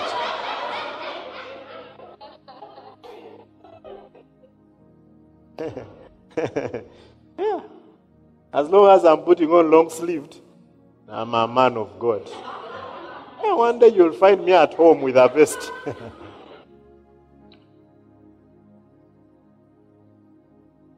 you will see who you don't love. And it's the same thing among us. You, realize that when we dishonor one another, it is because we are stumbling on who we who they are not, who we want them to be. Can we honor them for who they are? Can I honor Lucy because she is in charge of coordinating the departments? That's enough. She's that, that's she deserves honor because she's in charge of that. Yeah. Yeah, pastor saw her feet. You get what I mean? Yeah. I'm going to honor my, my, my leader not because of otherwise. If you want reason to dishonor people, there is going to be a reason to dishonor everyone. Everyone. Yeah. Even when you're married. You're going to find that, yeah, this one does not wash the way you want them to wash. This one does not cook the way you want them to cook. This one does not. There's going to be that. So, can you, and that is what, imagine how Jesus honored us so much that he died for all of us. Then he came and chose 12 disciples. I'm sure the Pharisees, like some of us are, want to be Pharisees in this ministry, I'm sure they'll be like, eh, does Jesus know that Judas is a thief? You, you know, I'm sure they, they thought he didn't know. And so you see, because so it's the same thing that happens because pastor does not stand here and say, "Now, Lucy has become a leader, but she has this weakness and this weakness." People people think pastor doesn't know. Now Aaron is the leader here, oh, but pastor doesn't know this. Now Manu is leader here, oh, pastor doesn't know this. Now just imagine those teams around Jesus, the bigger ones, 120, 500. Like what? Does he know Peter? Yeah. Peter doesn't keep his word. Jesus is walking with him. He's even gone with him to the mountain. I wish he knew. And normally you realize that when we have that spirit in us, you realize that we are smaller than the people we criticize. Yeah. Big people don't criticize small people. Mm, it's small people who criticize big people. Yeah. Yes, that's the truth. That is the truth. Yeah. It is normally the smaller one. Whoever you see shouting, buying airtime on TV and shouting about somebody, you just know they are smaller than the other person. Normally. You try, you try to do your research and see. It is normally that. It is normally the one who is not president who really criticizes the president. It is normally the one who is not the pastor who really criticizes the pastor. It is normally the one who is not the CEO who criticizes the CEO. It's normally, it's normally that. Yeah, Airtel and Safaricom. Yeah. So imagine if you, you know your worth. You're going to be sober and vigilant, knowing that you stumbling on who they are not is making yourself to be that may be devoured by the devil. You're not being sober. The devil has tried to lure you to a certain direction and you have taken the bait. Because they came, they came and told Jesus, Your disciples eat corn, which is not, you know. Do you think that Jesus condoned those things? But why do you think he defended the disciples? Because the other guys were coming from a place of dishonor. They didn't have any right motive that they want these people better. And you say, I would see that. Many times people come even to the office talking to me about some other person. And immediately I can tell it's not that they want them better. Like if this person changed, they will not come next week and say, Oh, Pastor, I'm telling you he's doing so well. No. It, it normally stems from self righteousness. We normally think that we, we look at our few strengths and we believe that they make us better than the other person. Yeah, we get our few strengths and compare them to the other person's few weaknesses. Definitely, we are going to win. Hallelujah. Uh, we will win if we do that. If we keep doing that, we will win. But Jesus does, he said, Oh, your disciples are not fasting and what? Yes, like John's disciples. These disciples, Jesus even rebukes them for not being able to pray. So Jesus knew their weaknesses. But you knew he knew who they were. He did not stumble on who they were not. And he gave them the Great Commission. So when you look at your, your neighbor, your friend, whoever you sit with here, here, remember they qualified. They went through discipleship. The department leader saw them fit to start serving in that department, and that is enough to honor them. Am I saying we should condone something that is not wrong? We don't condone what's not wrong. How what, what's not right? How do we how do we how do we show honor? We go talk about it. Yeah, with them. And you see, that is why I like to call. Like, let's call that person that you're talking about. Then why is it important to us if we can't even talk to them? Are we the ones that need to change? Let's talk to the one that needs to change. You get what I mean? Yeah, it's just like you coming and discussing with me how somebody's wife does not know how to cook and what. I'm like, you're telling the wrong person. I'm not a chef in that house. However good I cook it here, it's not going to go to that house. Go talk to the right person. That is honor. And that's how you realize that some, at times, we feel like people who, whose mistakes are not out there, we think they are better. But this is what I'll tell you. Many times, you find that people whose mistakes are out are not out there are people doing very little. God had Esau and Jacob. Jacob, the cheat. Esau was the compliant. Up to that time, we don't hear of Esau doing any bad thing. We even sympathize with him when he sells his birthright because they're like, honestly, he's angry, atakufa. You know, like. so we sympathize with him. But you know, God was stuck to Jacob, the thief. Because he had passion. He had, he had, God knew that this one will carry my agenda. This one, this compliant one.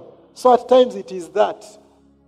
We realize so, so and so has some weaknesses here, you clash with them. But you see, there is a person, and I've seen this even in relationship. There is somebody, over four years, we have never clashed, we've never.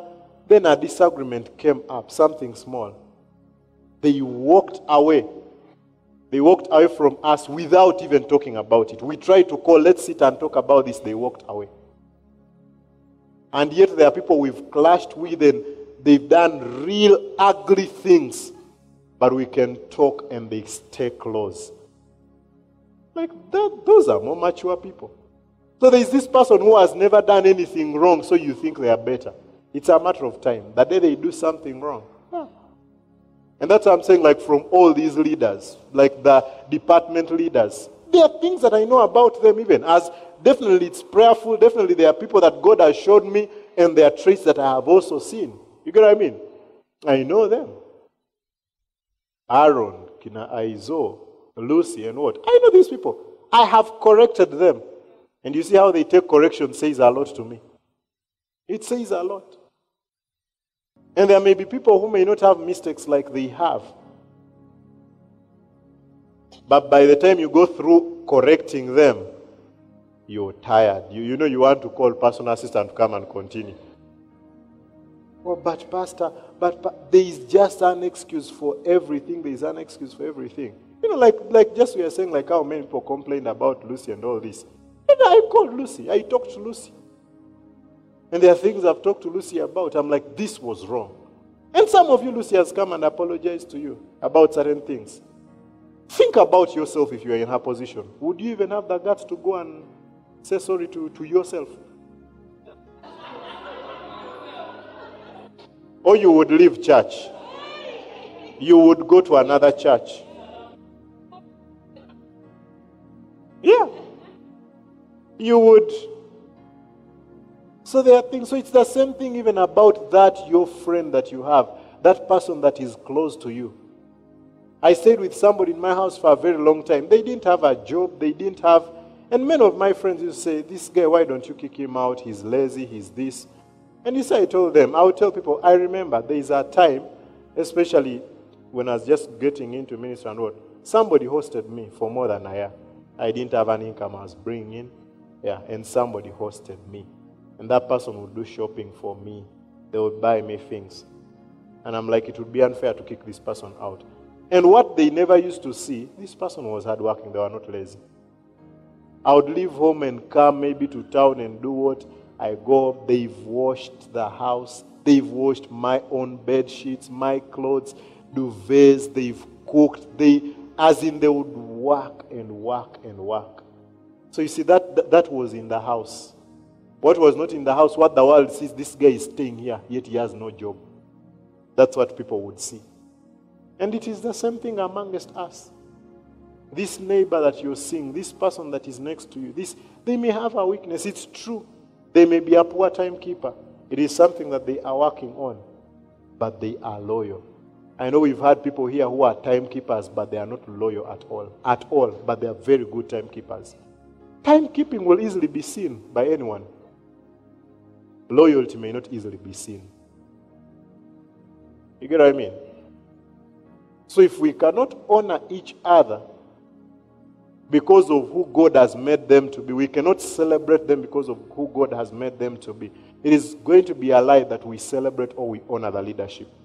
Because that very person you're not honoring, tomorrow they are going to be appointed the leader over you.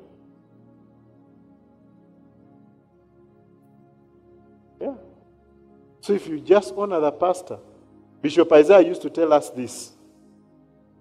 If I send somebody to preach to you, I send someone to preach in maybe your church, or you've invited me to your school because we used to invite him to school, and I send somebody, and you don't receive them well, then you don't honor me because I'm the one who has sent them. I saw it fit for them to come and minister. And your department leader thinks that that your team member is fit to be on that team. Yeah. Especially with you.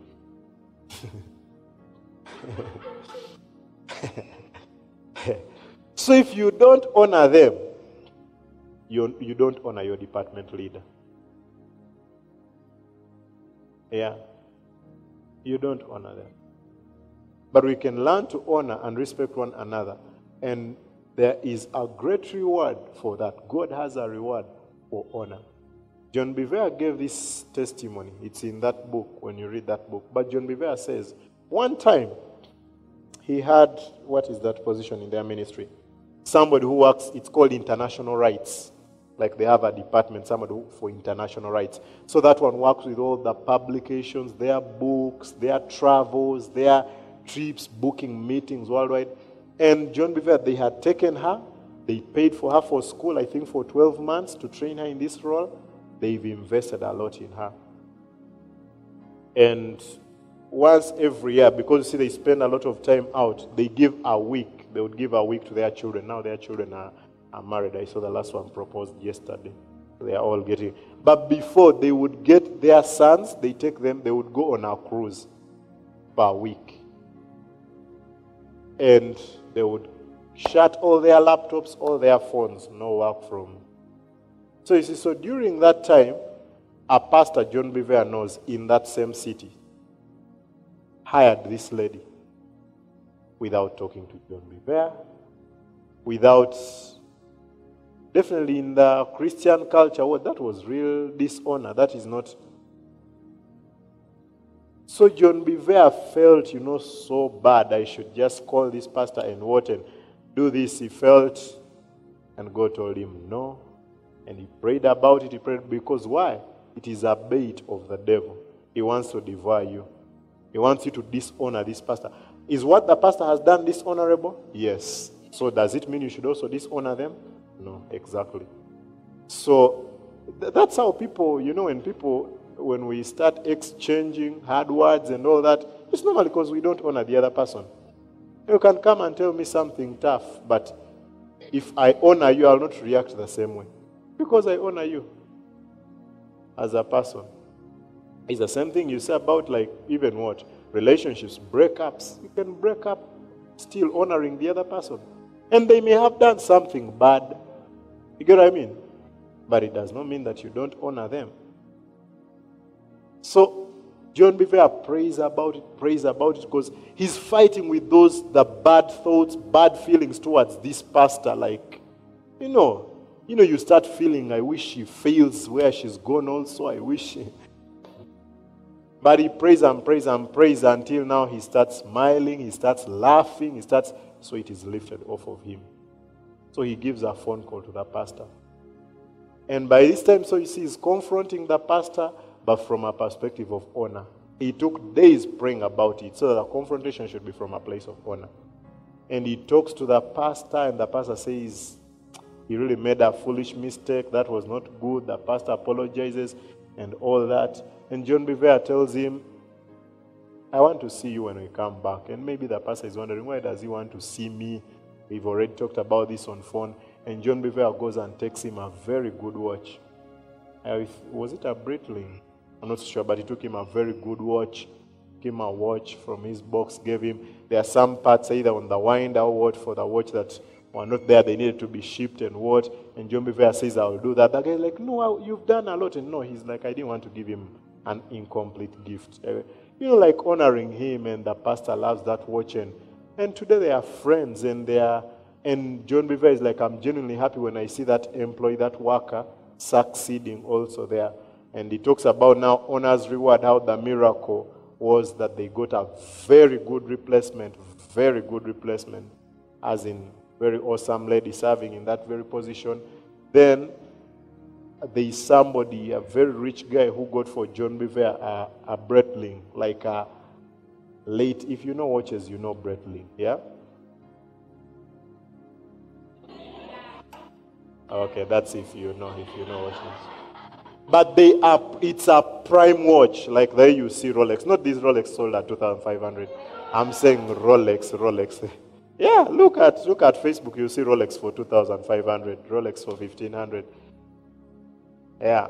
So, but like it's it's very Reverend Steve Yoder had one, and his was twenty thousand dollars. Yeah, that's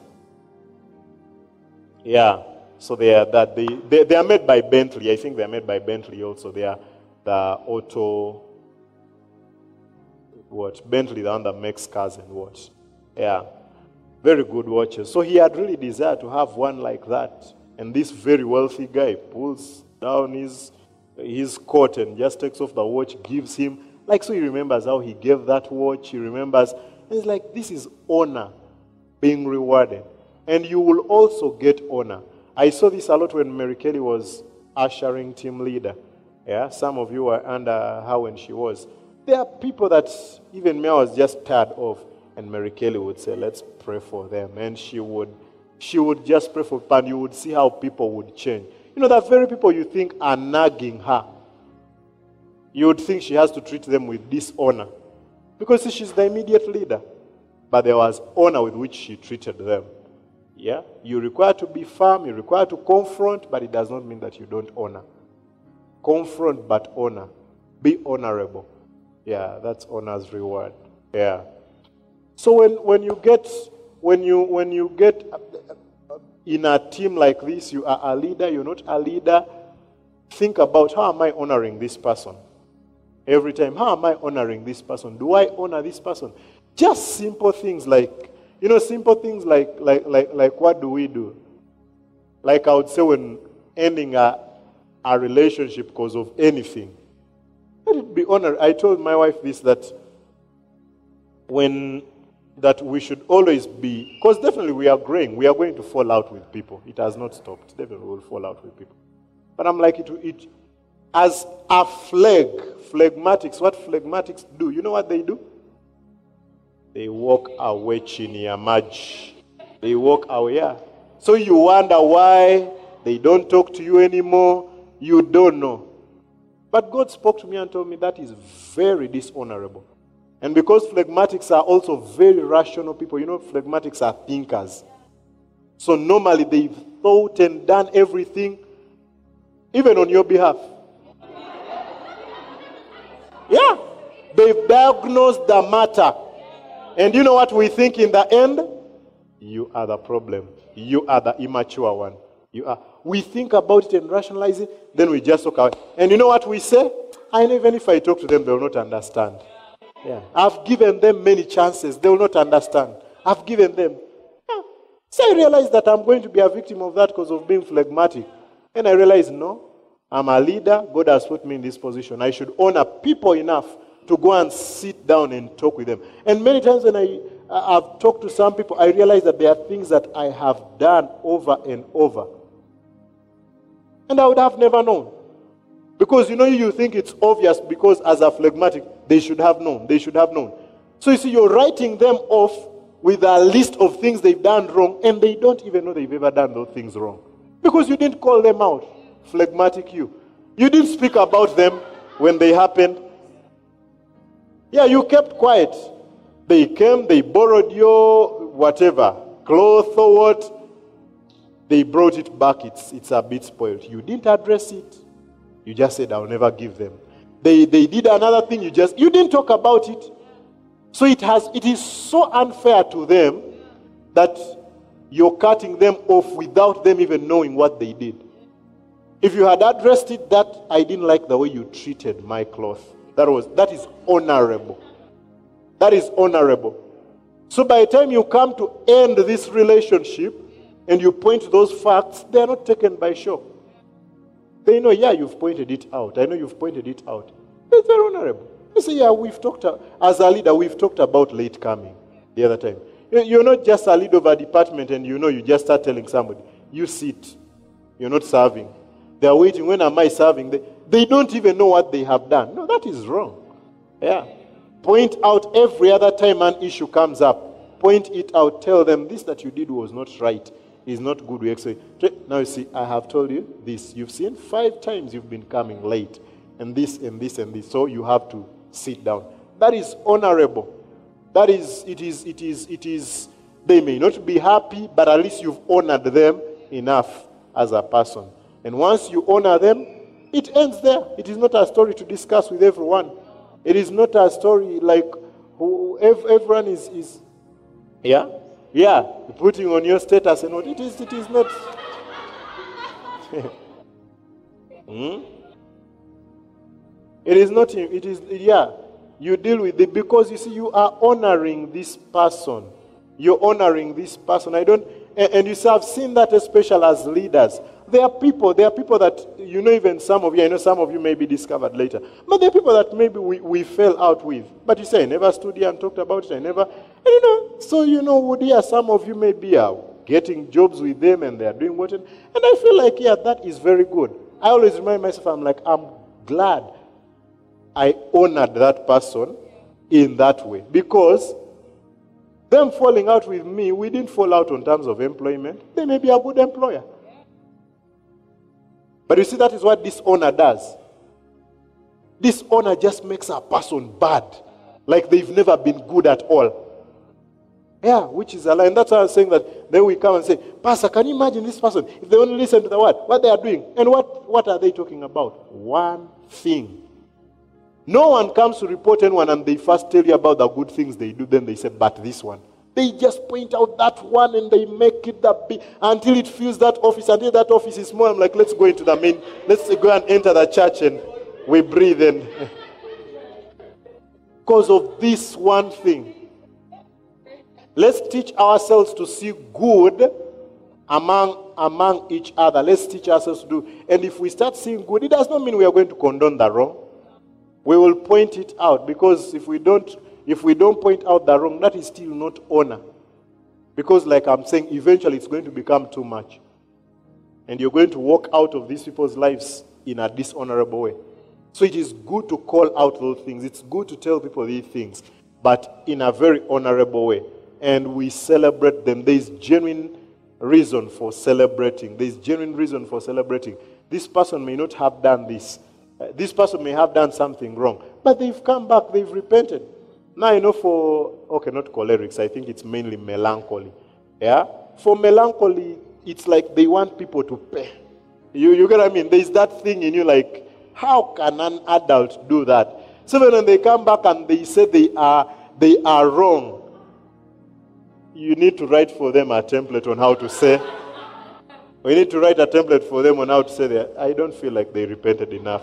And now, you see, now, genuinely, definitely, there are people who don't repent well. There are people who just come and say, I'm sorry. But we should always have open arms that when people come back and they've offended us, they've done what, we should have open arms to realize, yes, that is behind us now. Yeah, let's move on. Let's, yeah, let's um, eh, close chapter, close deal, and and it is, it is, it is, it is that we move on. We we, we, we, we, we treat them as brothers and sisters, and uh, I hope all this is, is helping us because you see the others, the other things, the other things are the other things seem easier. There are things that Paul talks about. You know, Paul talks about even people to stay away from, which I believe is still part of culture of honor. Hmm? Paul says that these ones who, ha- who have a form of godliness but deny the power therein, he tells Timothy to avoid. Stay away. You know, there are people, God, you, you know, we talk, it's like we've never read the New Testament, you know, when, especially when people hear somebody was just communicated from church, feel, that was unfair. No, Paul tells people not to even eat with certain people, not even to greet them. It's Bible, New Testament. Hmm? Don't eat with them. Don't even, don't even greet them. Don't get in the way of God's, God chastising them. yeah, there are things. But he says, a form of godliness denying its power. Now, what, what, what power are we denying? The power of forgiveness here. Bishop was talking about this this weekend. Somebody has said they are sorry. They are wrong for what they did. God has forgiven them. And you claim to be a Christian, but you don't think they are off the hook? You're denying the power therein. We should not associate with you. You don't believe people can be forgiven. You don't believe people can change. And what gospel do you believe in if you don't believe people can change? People change. God changes people. Look at you.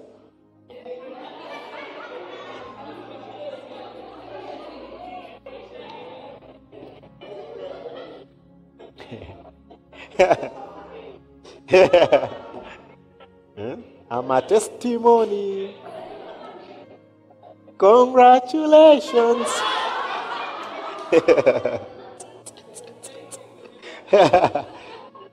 he has done it for you. yes? Yeah.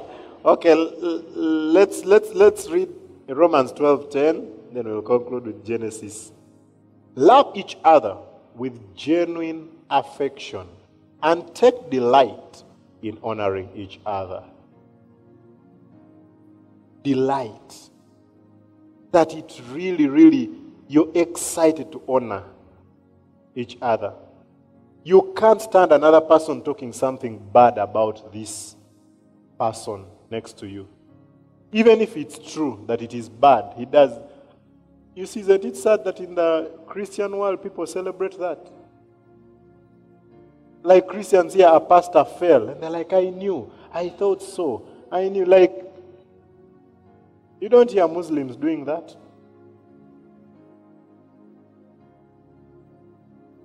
So it is so sad that you feel good that something happened to another person. Jealous. That is so sad.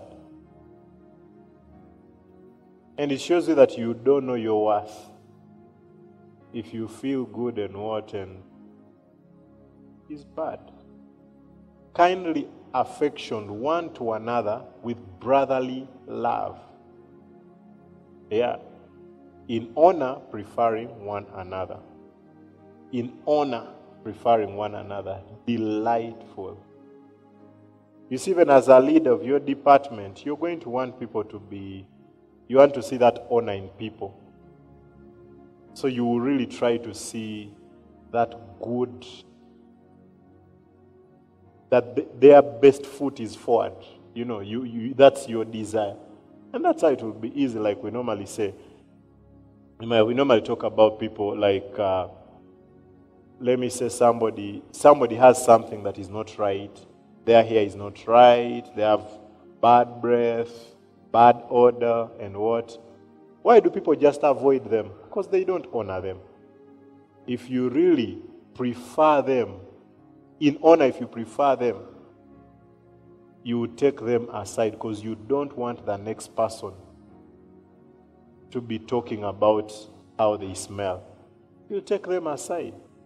Tell them buy a deodorant. Or you buy for them a deodorant and tell them use this. You tell them why haven't you ironed? Or, you know, you, you will, because you know you want, but you see, fallen man is always selfish. And you see, that is why he tells us to put off the old man who is after the flesh, to put off that old man. It is a daily thing, a daily thing. I said spiritual growth is not natural. Gravitating towards the fallen nature is what is natural. You do nothing and you just become mean. To become better, you have to do something. That's why there is consistent mind renewal. I'm going to be nice today. I'm going to speak good to people. I'm going to do good. I'm going to obey God. That requires taking the word of God. You get what I mean? Human beings, inherently from the fall, are selfish. Look at photos. When we look at photos, why do we call photos bad? Because you didn't look good. You never look at all the other people who are looking good in the photo. You say, I didn't like that photo. Just because of you alone, you're 10 people in that photo, for God's sake. You're just 10% of the people in that photo. But it's bad. Delete it. Why was it posted? Delete that photo. Because of you. Why? Because you're just looking out for you. So photos show us a lot. Hmm? They even introduced selfies. You know how much research and investment has been put in the selfie camera? Yeah, it's the one with automatic filters. It's the one with, it's like a lot of money because they know everyone knows wants to look good, wants to look. It's just about me. I don't care about the ones on the other end so much. The one on this side, the one on this side is hmm, a lot. So it's it's it's it's that thing like I'm seated here, somebody has bad body odor. I don't care. At least I look nice. People will talk nice about how I look. I don't care. I'm dressed like this. Go get some clothes for that person. Do you have some clothes? Get good clothes for them. Are you happy when they look nice? Yeah, make them look nice. And it is going to be, it is going to be very easy. You see, honor, when honor starts with such things, we, you see, in, in the office here as staff, because we, we, we are celebrating people's birthdays and what. And one of the things that I was telling them that let's every birthday definitely as what? Staff, uh, like as the ministry we will pay, we pay for the, yeah, maybe for the lunch, for the treat. But each of us should come with a gift for that particular person that we are celebrating. Yeah, your own gift, a thoughtful gift. That is a great way for honor to begin.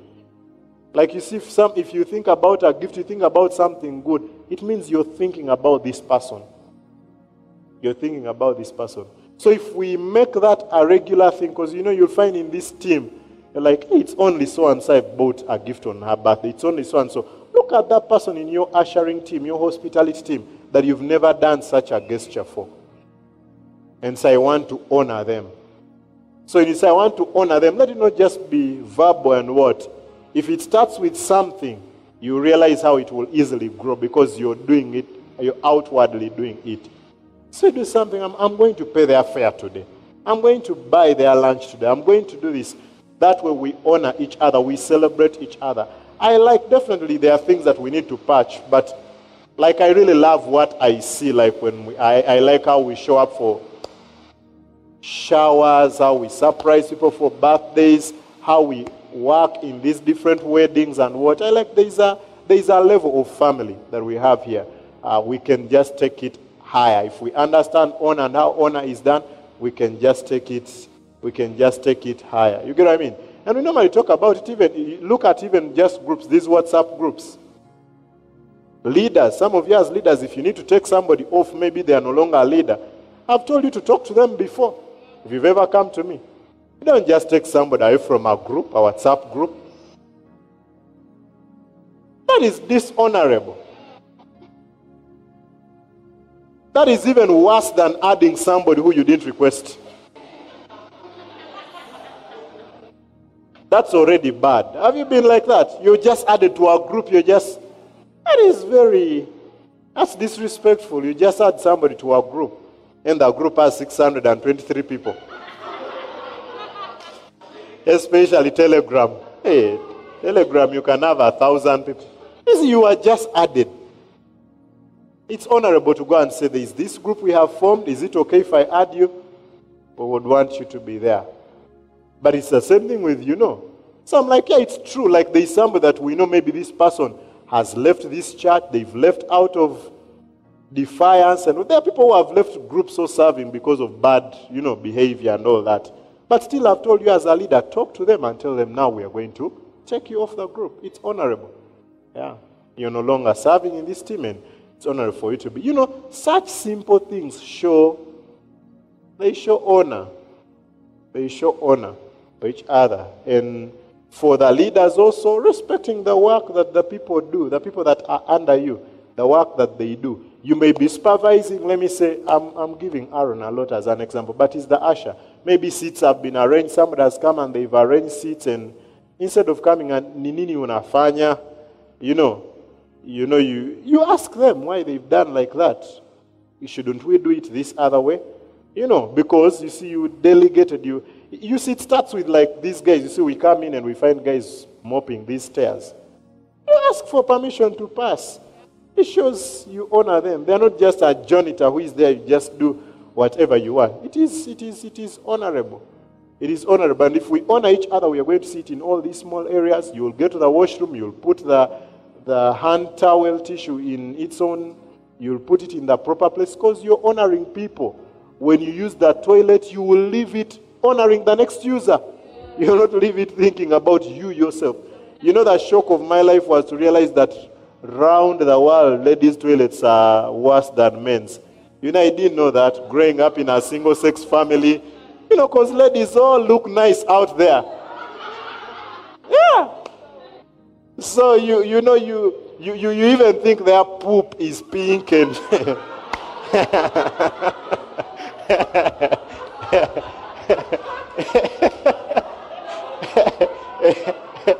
and, and strawberry flavored.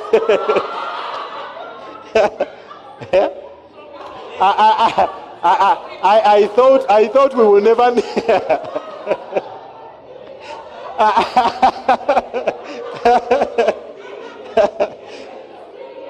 I, I didn't think I didn't think we even need an air freshener in their toilet. I just thought, ah, these are ladies. I was so surprised.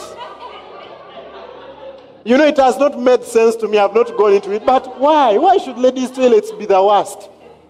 They are the blocked ones. They are the, you know, you look at men, they seem rough, they seem they will just do anyhow. Here, was it here or even, even at Highlands or where? Unblocking ladies' toilets. Eh? Yeah, flashing the thing is broken. And you don't see all of them for workout. But you wonder how they have such energy when they are there.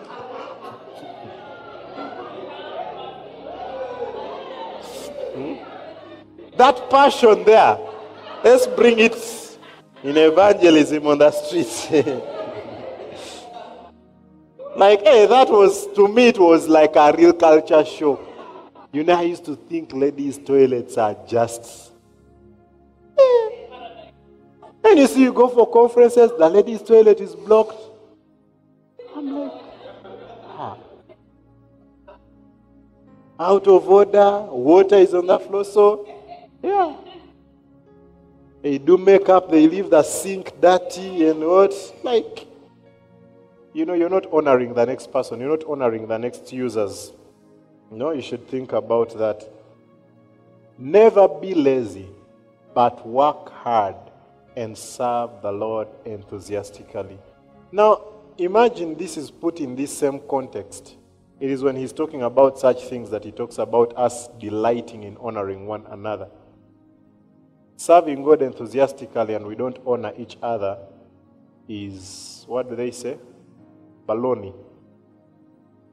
It is useless. It is bure. It is for bure. It does not, it does not work. It starts with one another. Mhm. People are here in, maybe we've not got enough instruments yet, but when we have people who are playing here, how do you leave the instruments for the next person who is coming? How do you leave the, how do you leave your workstation? And then it also helps in different departments what we are doing as ushers, how is it going to affect the people in hospitality? What we are doing, but you see everyone thinks about their department. This is my department, my department. That is very selfish. Think about us as the church. Think about us as Ratsi. Think about us as the Go Church. Your department can be sorted, you will get the shield, but we are, yeah, you will be announced here and your name will be put. Yeah, best department. But you see, if you didn't help, if you didn't, if you didn't help your, thank you, if you didn't help your, if if it doesn't translate in all the other teams doing better, there is nothing to be proud of. It translates that how does it affect? Do you appreciate the other people's effort as they do this? Yeah, as ushers and what as we are seeing. Okay, worship team is coming from there. Are there seats around and what? We are appreciating them as worship team, we are going to see, do we appreciate how the ushers have put that arrangement? Children's church, do we appreciate the ushers who are helping us with this? Uh, hospitality, do we appreciate that this is children's church? This, we should all be looking out for one another. Ham, the father of Canaan, saw that his father was naked and went outside and told his brothers. Then Shem and Japheth took a robe, held it over their shoulders, and back into the tent to cover their father. As they did this, they looked the other way so they would not see him naked. And you see, many times this seems just so strange, yet it is what we do. eh? He says, Go back, go back to Ham, the father of Canaan, saw that his father was naked and went outside and told his brothers. Isn't that what we do? Yeah. Say, I don't understand so and so. Can you imagine even today he, he's late? That's exactly. You're going to tell the others that this so, so and so is naked. You get what I mean? So in that discussion, how are you going to help them?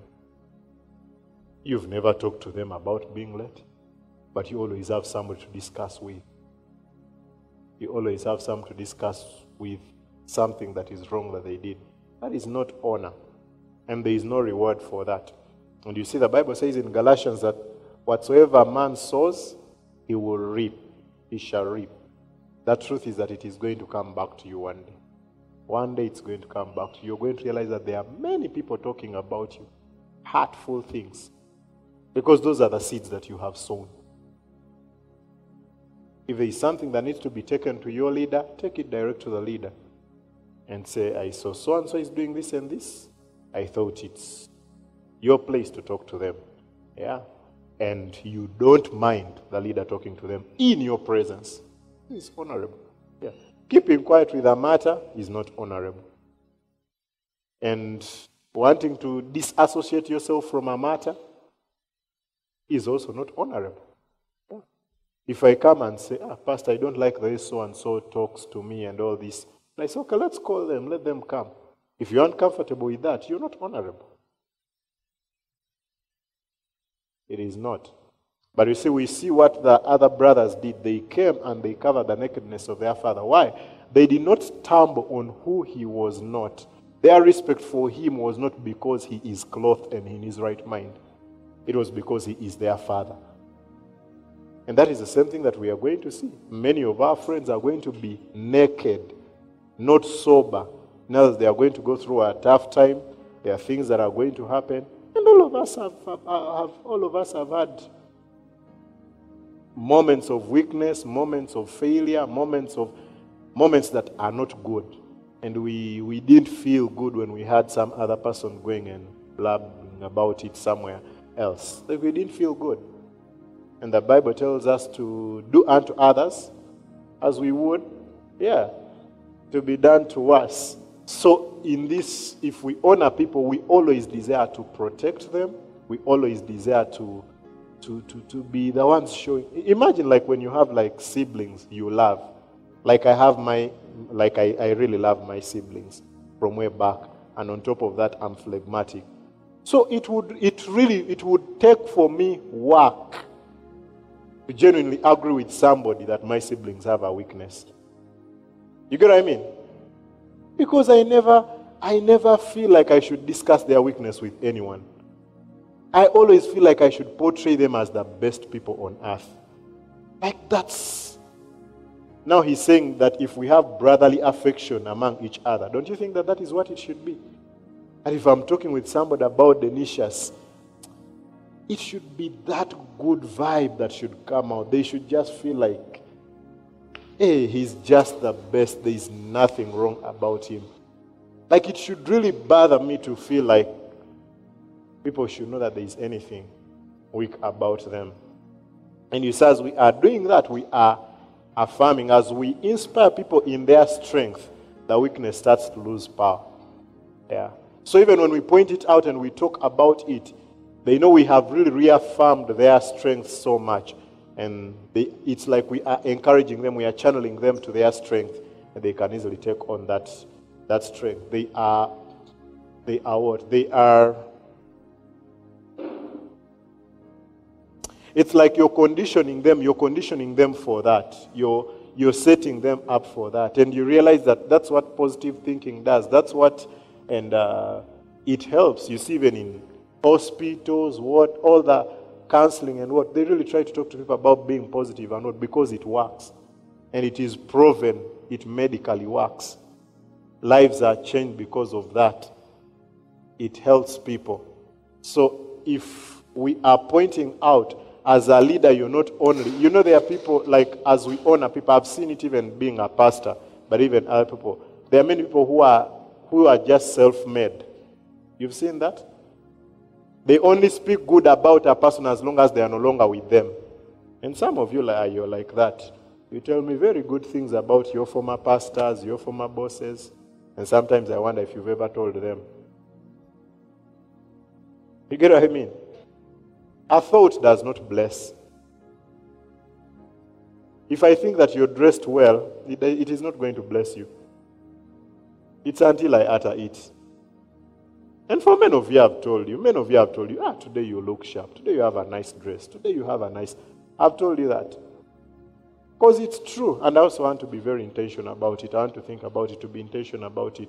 So you'll hear many people, they just tell you, you know, they, they don't know, they don't tell you anything. You know, I think even there is a time when I'm sharing in Christ that sometimes people get shocked about some of the things that I say about Bishop. Like some people, I think they think it's meant to be a secret or what. You get what I mean? But you know, when I tell people the things that Bishop has done for me, but it's true. Like, why should I say them on his burial? You get what I mean? Remember, like the first time I'm telling them, Bishop is the one who ever first bought for me an air ticket for ministry. You get what I mean? It is Bishop who first ever bought for me an air ticket for ministry. It is Bishop, who, you know, like just many things. And I'm like, Bishop has done these things. Bishop has done these things. What does that do? It helps me to honor him also. I remember the things because you see, your mind can get crowded. Bishop can speak something that I'm not happy with. And um, which man of God is he? Which, but you see, there, is, there are many things that I keep talking about. He's the one who taught me this. He's the one who said this. He's the one. I get complex matters here. I take to him. I go to him because I honor him. I tell him, now, Bishop, we have this person here in Ratsi. This is what they are doing. How should I handle them? And he tells me. And I go back to him and I tell him, wow, it worked. It did this. So many times, if you don't do that for one another, you don't do it for your leader, you don't really honor them. It's a matter of time that this honor is going to come out. You get what I mean? As in all this time you've been seated, you've been serving in ushering or hospitality, you've never learned anything. You can go back to Sally or to Aaron and say, Wow, I've learned this. I never knew how to dress like this. Nowadays, I feel people tell me I look nice. It's because you've been strict on how we should have uniform. You get what I mean? Like there's something just good to say. I like it that you you you called me. I like it that you did this. Yeah, even in testimonies, people don't unless it is something very confidential. But even in testimonies, people leave out good reports about people. We easily say, but, but you know, you say, oh, somebody gave me fare. If that somebody is there, say it. You get what I mean? You bless them by saying that. You bless them by saying that. And you also pile calls on some people who hate them. Like, wow. You mean they can do that? There is a time after Daisy died, T.L. Osborn went to London, to England. He was, he was really recovering from that. Then, that Christmas, he was alone in his house. Schambach heard of it. Schambach was so sad, R.W. Schambach. So the next Christmas, he invited T.L. Osborn. Osborn was like, no, I want to be like, no, no, no, no, no. You're not going to preach. Just come, just show up. And, and they just organized for him, and T.L. Osborn came. And they put a seat for him. And they all came and just started speaking the things. R.W. Schambach, him getting into healing ministry, it was T.L. Osborn. That time T.L. Osborn was in his 20s. R.W. Schambach had a friend who was a boxer, and I think he had been punched, and his eye had burst, like the eye was the eyeball, literally. He didn't have an eyeball. T.L. Osborn called him out, laid hands on him, and a new eye was created. And that is what caused Schambach to join healing meeting. This is something like 40 years later. T.L. Osborn doesn't even know about that.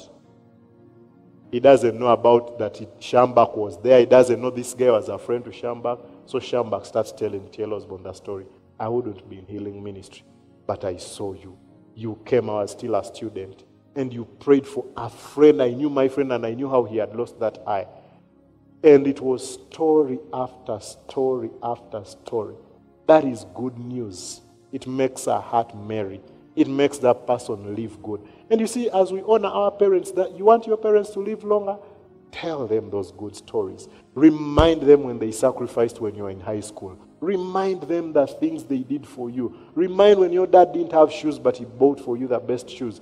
Remind them of that. It's the same thing about each other. Talk about each other. Remind you know i try I, I i think i try to do that. I think naturally i, I compliment people. I don't know if i do it well enough until sometimes i i i, I start stopping. But you know I, I normally can't keep something that is good. But you see many times you've heard me talk about mary kelly. Many times you've heard me talk about ellie. You've heard me talk you've heard me just talk about different people. The good things that they do i want them to remember i know sometimes this person may go through a hard time but you know, they will remember that the good that I do was seen by people also, not just by God. That there are people who saw that. You get what I mean? So, do that. That is covering. That is what these people did. They came and covered Noah. So, when you talk about these good things over and over, you're not just seeing when to talk about the weakness of these people. A weakness will always come and like, ah, that person, we could not agree on this and this and this and this. And that's the time you can talk about them. What of all these good things that they've been doing? What of that nice hairstyle that they came with? What of that nice perfume they wore? What of those, the, the great things that they do? There are many things that they do. I was just talking about the other day, I was talking about Fiona in the Bible challenge. I'm like, you know, you see a comment of Fiona doing that every day and what? It is a good thing and a very noble thing. And you see, nobody may ever say that. Nobody may ever talk about that. Do that. Talk about your leaders. Talk about them. Take those selfies with them and, and, and, and post. The good thing is that ourselves we can accommodate two people. Yeah. So this is my department leader, is very good. This is my friend, he's very good. I like this guy did something. He told me something so honorable today. He did. You know, people even fear to identify with their pastors. I told you there are people who, would fear to introduce me as their pastor even out there. Hmm, if you, you know, you can't honor somebody like that. You can't honor somebody you, you, don't, you don't think that about. But voice it. Tell them. Tell those people. Let's speak to each other. If we're going to create that culture, let's speak to each other. Let's smile to each other. Let's smile to each other. Don't just be jealous. When I say, hey, have you seen how so and so dresses? You're like, but those, those colors were not right. Those, no, that is jealous. Weave. It's called what? Weave. Yeah, that is weave. See, that's where the word weave comes from. It's not. I know that weave is because now you are not happy with somebody who has such hair, so you bought yours. So, okay. So maybe hey, it is, it is, it is not that. But let's practice that. Today, all these people you're with, whether at the lunch break, you say something good about somebody. Compliment somebody about, some, about something. Especially those you have never. There are those we always talk to. Oh, girl, your makeup. Oh, you know. That, they, they, they are the ones you always talk to about their makeup. Talk to another who has something else, not just the makeup. You get what I mean? Because you're stumbling on who they are not. They may not be a makeup person, but there's something good about them. So go talk about that good thing about that person. Let it be a regular, let it be a, a, you know, my wife was telling me this, and it was a good challenge when we went to to that lunch with Pastor Jimmy Masharia. You see, and how they introduce everyone is talking about ladies as being beautiful. You're so beautiful, you're so beautiful. And I'm like, yeah, that's a good culture that should really come back. I, I remember I hesitated from that. I used to do that. I think in Uganda they said darling, darling, darling, darling. Is it darling or dear? Dear, dear, dear, darling. Dear, yeah? It's dear, yeah. Dear, dear, my dear, my dear, you know. Guy, girl, you know, there's a lot of dear. But so you see, when I came, the ministry beginning, being a, a single, yeah, I was a single guy. So I had to refrain. I had to refrain from that for those reasons. You get what I mean? Yeah, I had to, I, I had to, to be intentional about that. But I think, like I think that that is something that we should get back to. We should, especially, you know, with no ulterior motive. And yeah, like it's okay to say somebody is beautiful, somebody is dressed well. But you know, imagine like somebody dresses so well, and the first thing you notice is that they are late. The first thing you know, the first thing you notice is is is is, is what they should what they should do for you. Isn't, isn't that amazing? Yeah? Imagine somebody is coming up, Aggie's coming up and she's done her best, and you're like, Aggie, there, no, there is no tissue in the, in the washrooms. That's the first thing you can say. That is so sad. You get what I mean? Yeah, it is so sad. And, and you see it. Ellie is here preaching, Mary Kelly is here preaching, and you can't even, you know, there, there are people who have never said anything about my preaching, and they are here. You get what I mean? As in, there is no day like, hey, Pastor, thank you for that. They are there, they've never, they've never complimented eh, eh, not even one sermon, nothing. Now, I don't mean that all of them are mean people, but sometimes we have to train ourselves to say good things. There are people who, who mean them, but like I'm saying, a thought does not bless. You get what I mean? Yeah, you, your intention, the intention may be there. At times you even see it, but let's teach ourselves to speak them. And I grew up in a family where we don't speak certain things, especially affectionate things. We don't really speak about them, even if we mean them in our heart. Now it's important to grow to speak them. You see, like you know your parents love you, but some of you grew up with parents who have never said it, but you don't doubt their love for you. Now we can be a different generation. We say those things. So if somebody blessed you, go say it. And this is the secret that many people don't know. It doesn't make you less. You know, many people think that complimenting somebody makes them less. Why should I talk about their dressing when no one has talked about mine? Ah, they are here, pastors given them to preach. Now they think they are something, they are proud. I, I want to keep them humble.